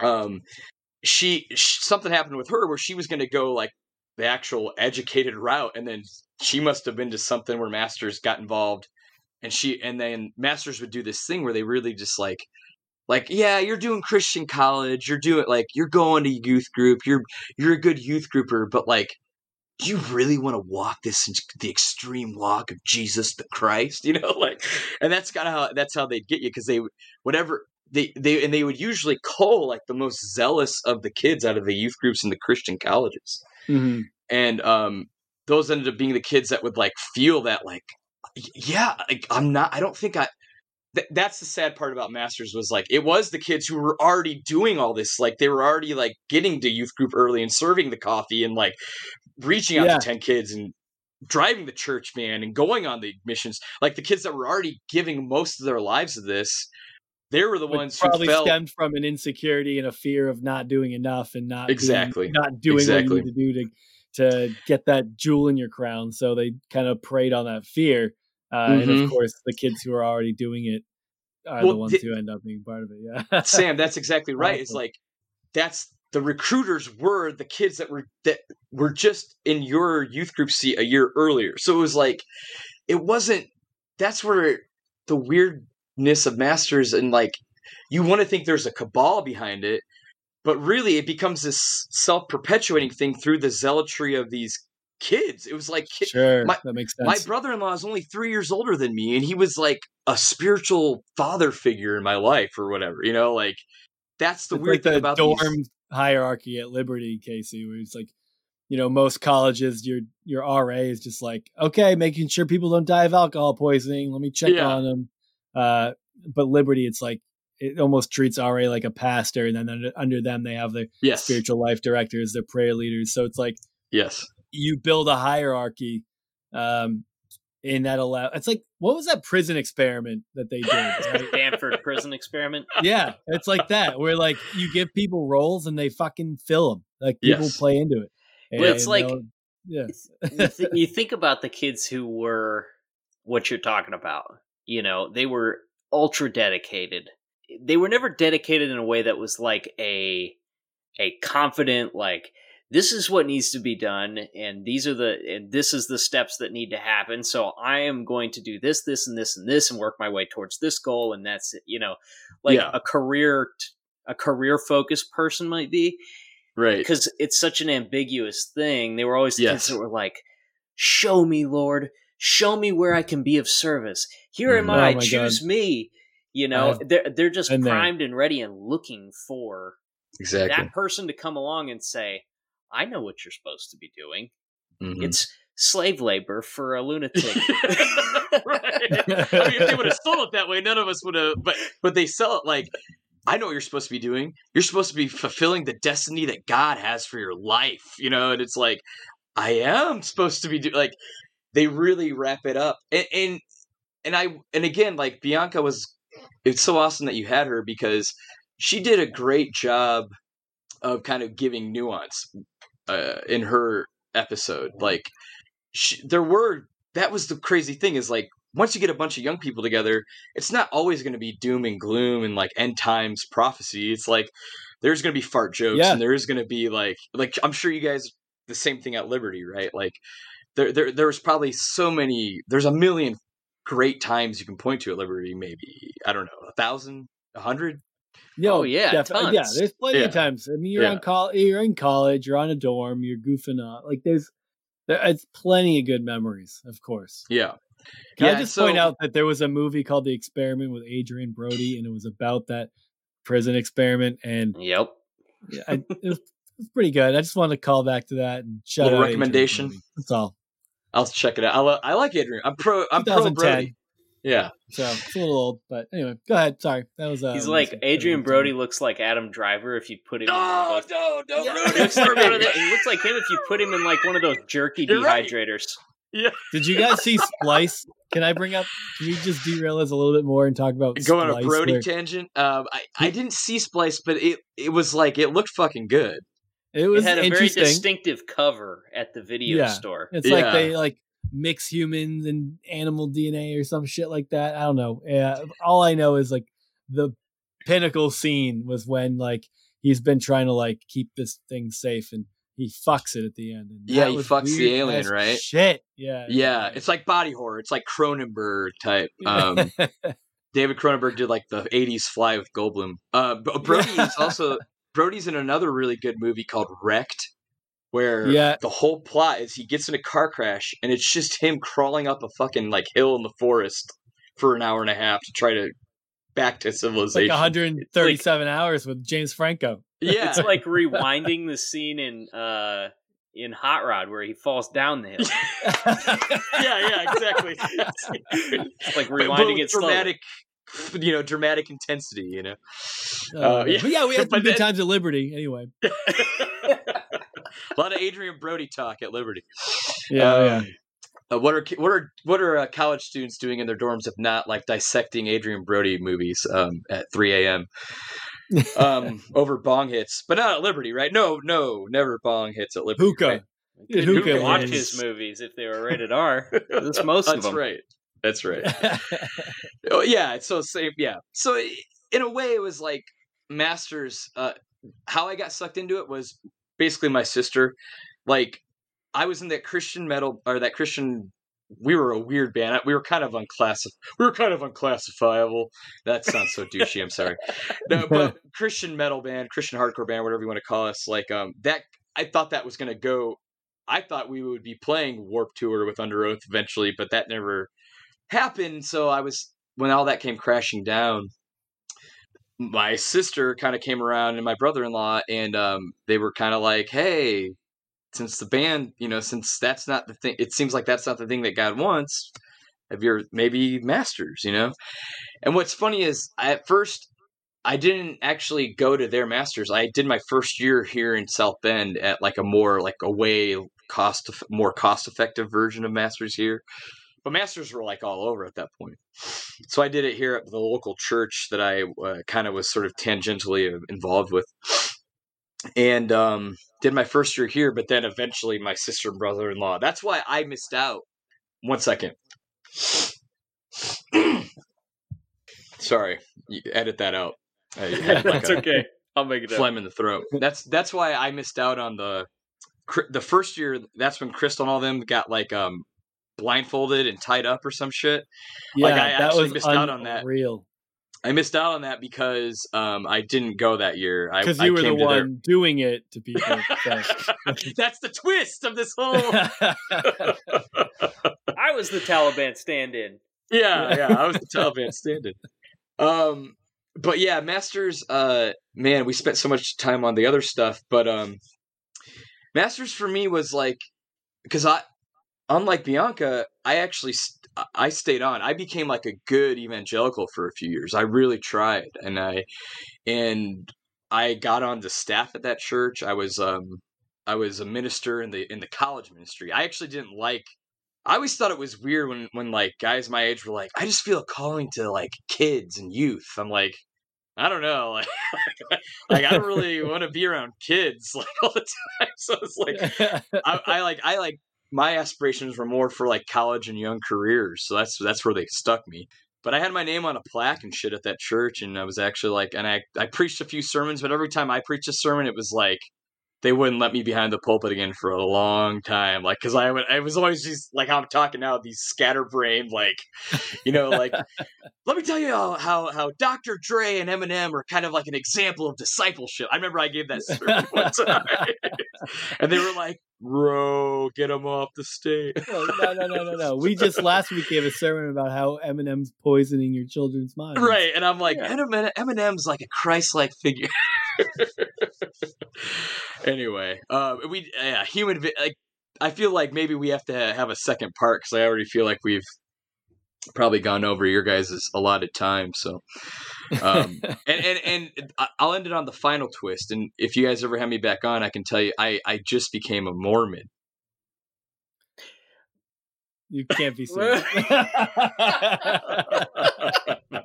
no, I did. I just got baptized in the LDS church last week. But uh, that's a By whole other story for. No. No, it's tripped into a pool and there happened to be a Mormon pool. yeah, they were like in waiting. You know, they were like, "He's coming!" Like they have walkie talkies and shit. And like, they didn't put No. that uh, cover on it for the season yet, and he just accidentally fell fucking face first into it. no, it's it's funny, man. I I getting sober four and a half, almost five years ago. Uh, I it it brought me back to twelve step rooms and stuff. Bring you back to like examining your higher power, you know, of your own understanding. And um, even when I was at my most depraved, like because after six years of masters and then ministry, and then that all like kind of like caving in. I had six years of like debauchery in, in Austin, Texas, no less where like uh, you know the the alcohol's a flowing and the fucking the the fucking's a happening and i did a lot of that and but then like uh got into a motorbike a blackout motorbike accident 2017 and started going into aa rooms and I even at my most debauched, I, I was still kind of like when I was hugging toilets and shit. I was still praying to Jesus to like get me out of these situations, and yeah, like so when I came back into the AA rooms, AA was like really cool, especially in Austin because it was like super progressive in Austin, and it's and like they call it gay A down there. It's like tons of LGBT. I was like the token straight guy in most of the AA rooms down in Austin, but I always kind of still felt like I like my higher power was like the Godhead, you know, was the Father, the the Father, the Son, the Spirit. And Christian theology is just my framework, and I'm sure you guys hear this a lot with uh, people that you interview, whether they're like more on the progressive end or whatever, or ex evangelical or whatever. But um, yeah, so like the last four years was kind of me like um, sort of like rebuilding like faith back up in the context of like 12 step recovery. Mhm. And then uh, the pandemic brought me back here to South Bend, Indiana. I had I didn't think I was going to be here. Uh, you, like I thought I was, you know, I would still be probably hanging out with Bianca, but um, no, actually, me and Bianca haven't seen each other face to face for years, but um, but we were living in the same. T- that was the, another thing is like once I left evangelicalism, like I lost none of my. I'm not saying people like Bianca didn't call me up intentionally because it was just like once you lose that glue, you realize like, oh, I don't have anything in common with these people whatsoever. you know Yeah. what I mean? No, it's like leaving college or anything Yeah. else. It's like you just Yeah. lose track of people. Yeah, Yeah. yeah, me, yeah, yeah. So people like me and Bianca, I'm like a weird you know, scenester guy, and she's like a bubbly, kind of preppy chick, you know. So like we were like, oh yeah, we're probably not going to be friends outside of this. Uh, but um, yeah. So last four years, my deconstruction happened like in a in a, an environment where everybody's encouraged to find a higher power of their own understanding. So when I came, what's funny is I started kind of feeling like, and this kind of has a lot to do with me like totally ditching evangelicalism, where I was like, I started like looking at other iterations of Christianity. I was like, so Catholicism was a big thing for me. I was like, you know what, I Catholicism that I, I love the Exorcist movies. I love there's a lot of musicians and people who and uh, and I mean fucking J.R.R. Tolkien, you know, I mean Catholicism is like a kind of a good sturdy sort of orthodox version like a high of high church, you know. And I started kind of exploring that. I explored Quakerism for a while too. That's where no there's everybody sits in silence. And then during their sometimes church get the services. word and Yeah, and then if you get the word, you can stand up and but see that was the thing is like I was going to these like really liberal like, churches out in Austin and like just to mention Jesus, a lot of them were like, "Whoa, whoa, whoa, wait, uh, we don't like we don't get that specific," you know. And I'd be like, so it it is interesting how like how many people who who come to grips with some form of spiritualism you know after evangelicalism like i, I feel like we've talked to several people and it's just more and more all the time that are they're they're finding their niche in some form of like orthodox christianity yeah, like, know, it's probably al- like uh, Eastern Orthodox or Catholicism or Episcopalians or Yeah, it's like you take what Yeah, yeah. you what you were taught growing up and distill it down into some pure form minus the Christian nationalism and stuff like that, you know. Well, that's the thing. So, like, the Mormons, I'll tell you this, and this is just, I could talk a big game, but really, I'm just a white trash fucking Midwestern rube, right? so, like, um, that's really, that's really like my uh, my That's essence. a good title right there. yeah, that's Yeah. gonna be the title, That's dude. them. You just gave it to us. Today we interview a fucking white trash Midwestern rube I'm a about his. fucking white trash Midwestern rube with uh, Dustin Philipson. Perfect. There you go. There you go. I love it. I, I, I stamp it. My, it has my seal approval. But so I could be swayed by just like bands that I like or artists that I like, like in being into something. Still kind of like Or Mormons that leave their pool uncovered. yeah, exactly. And just I'm like, huh, that looks like that water looks so cool and refreshing. I think I might just take a dip in, and oh, it's pretty nice. Not bad. You went I'll- pool I'll- hopping with friends, and then you were like, "I think this is a Mormon pool." It feels good. And then they all jump out of the bushes. You know? gotcha, bitch. no, I'll be honest. I'm a huge fan of the band The Killers. Uh, just a huge fan. And uh, Brand and Brandon Flowers is uh, everybody knows he's like the good Mormon boy in, of rock. You know, do you guys know that? I didn't know that. I didn't know Yeah. that. So I learned something. new He's a super dedicated Mormon, and um, and I've always known that. And like, uh, and I actually not too long ago I started kind of like looking up because I started noticing Mormons like even stuff I didn't like, like the Twilight series. I'm like, it's fucking weird that Mormons are gaining it. They're doing that whole like um intersecting their faith with their craft like way better than evangelicals usually do it. You know, if you consider Brandon Flowers from the Killers, um, uh, Jared Hess who did Napoleon Dynamite and Nacho Libre, he's a Mormon. Um, him Oh, and his wow. wife are Mormons. Um, Stephenie Meyers in the Twilight series. I just started noticing like Mormons were like doing cool, kind of like again, even if I didn't respect it, like Twilight, I was like, that's still like a force to be reckoned with. But she's like, but it's all like an analogy for like chastity and stuff. So I'm like, that's fucking fascinating.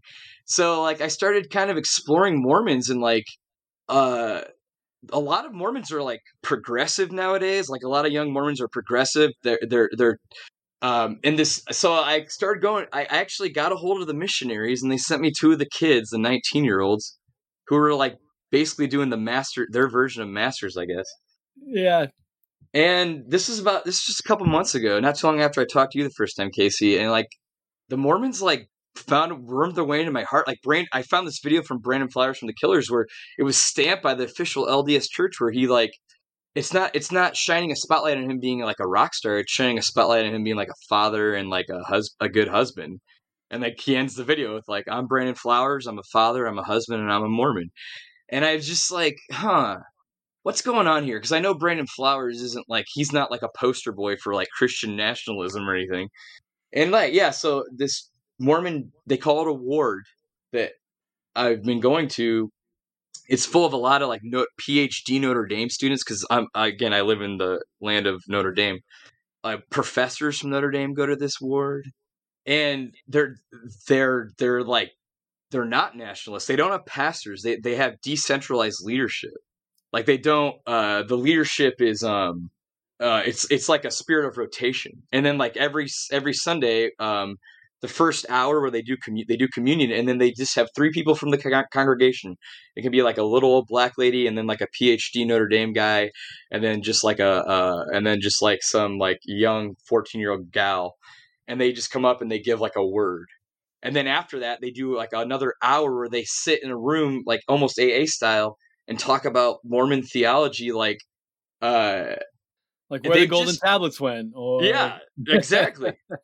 and they have their own their you know they have their own and, i'm i i gotta say i am mormon now i got baptized and so uh um i have to stop saying they um yeah it's a weird little twist to my Don't story baptize that, uh, anyone these days, I guess. I know. Because I, well, that was the thing. I was like, I, I'm showing up in my fucking like punk rock garb and shit. You know, I'm like, I'm like, uh, let's see, let's see how, like, what, what, what's really gonna set these people off. And if anything, like, they thought it was cool, and like, the the Mormons here in my town are kind of like clean cut hippies. I'll be honest. Like, they kind of have this vibe of like, I'm walking out of the fucking ward, and this gal's like, hey, does anybody want? I these are vegetables from my garden. If anybody wants them, you know, like for free. So I'm like, grab a few like sweet potatoes and hot peppers, and um, yeah, like That's and, wild, man. This definitely took a twist I wasn't expecting. you got me. But I, Wait. I just got. Did they when you like so right when you come up out of the water or after you officially join? Um, do you hand them your old underwear in like a giant trash bag and they give you some new ones? How does that work?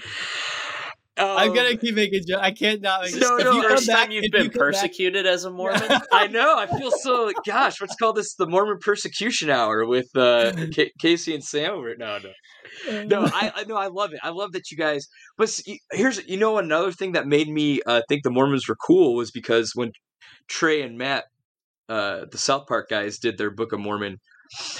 This was some again. This was something that caught my eye when I was still in evangelicalism. Like, um, they did the Book of Mormon play, Yep. and when they did it, a lot of the investors were like, they were just so sure, like, uh, because remember when um uh, Scorsese did um Scorsese, who's devout himself, who's like a like dyed in the wool Catholic, he did that uh Last Temptation of Christ, and remember Dobson and all the evangelicals like protested the theaters, and I think Jerry Falwell said he would buy the. He offered, I think Jerry Falwell or Bill Bright offered to buy like all the reels of the film, like pay for it, so they could destroy the film, so it could never be seen again, right? What a so that way of we only have the Passion of the Christ left. that that that was Scorsese's te- last. So so when Matt Parker and Trey Trey Stone and Matt Parker were gearing up for the Book of Mormon to be- for its Broadway debut, the, some investors started getting nervous and they were like, "Dude, what if the Mormons do the Last Temptation of the Christ thing and they start like rioting in the streets?" And then Trey Parker and Matt Stone were like, "You know what, man? In our research, like the Mormons are actually kind of fucking cool. Like they're like, trust us, we don't think that they're going to care at all." And there's this whole quote if you go to the Book of Mormon Wikipedia page of Matt of Trey Park Trey like I think it's Trey Trey's the blonde one I think um just like really like heaping praise on the Mormons because not only did they like not protest they actually like in almost in a cheeky way they took out a little advertisement in the book in the Broadway plays booklet for like you've seen the play now now like actually read the book that can change your life you know like the Book of Mormon or whatever the actual Book of Mormon Pretty funny.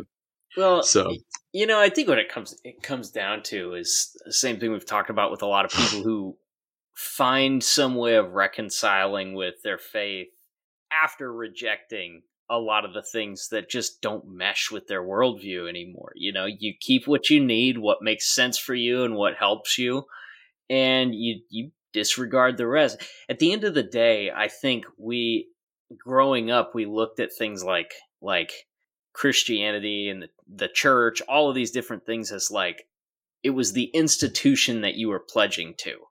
Mm-hmm. You know, when in fact like the institution is it's the framework, I guess, but like it's really the people and especially the people at a local level. It's like the community that makes the big difference. And that's what's valuable, not the institution, yeah. the community. If your local community of Christians or Mormons or whatever else are good people that are caring for each other and and are putting positive, you know, vibes out outward into their surrounding community, what can anybody I mean, how do you how do you critique that? It's yeah, and that's the thing is like kind of going back when I said uh, even being a little kid in the UPC church and like before Jerry Falwell got his talons into the in the Christian right really started moving the needle in a certain direction. I felt that community then, like that I said, that guy that would take all the fatherless kids on like a little like rough and tumble boy trip or whatever. That still sounds bad. That that's it was it was very innocent. uh, but uh, uh, I I almost feel like that way with the Mormons. Like I mentioned QAnon to them. Guess what their response was? They're like, "What's QAnon?" they didn't know what Q. Like I was like, "That's okay. This is fucking right fascinating." I was like, "The they." That's how like and, and, they value education. They wear masks at their services to protect the elderly.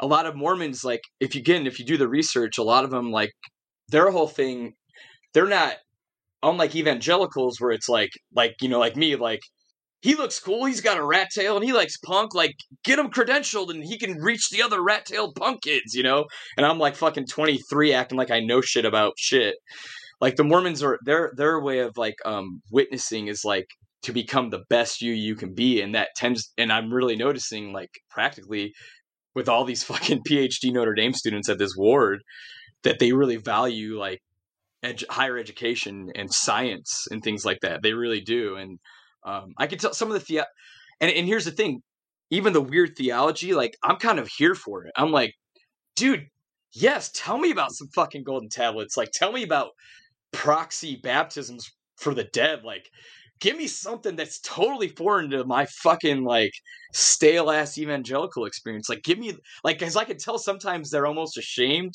to talk about the tablets and the weird shit. And I'm like, I'm like here for it. I'm like, tell me about it. Like, let's talk about the fucking tablets, you know? Let's talk about Joseph. And another thing is like, uh, see, this is going to become a Mormon podcast now. So, like, let's just maybe call it. You know what I'm saying? How how far can I push the uh, Mormon jokes tonight? No, I mean, at this point, like, I'm still so wide eyed about it. Like, come back in like a couple years, maybe I'll be like a fundamentalist Mormon, and I'll like, ah, no, don't say things about just our prophet. But I noticed that they they have even like they're even now like starting to downplay Joseph Smith.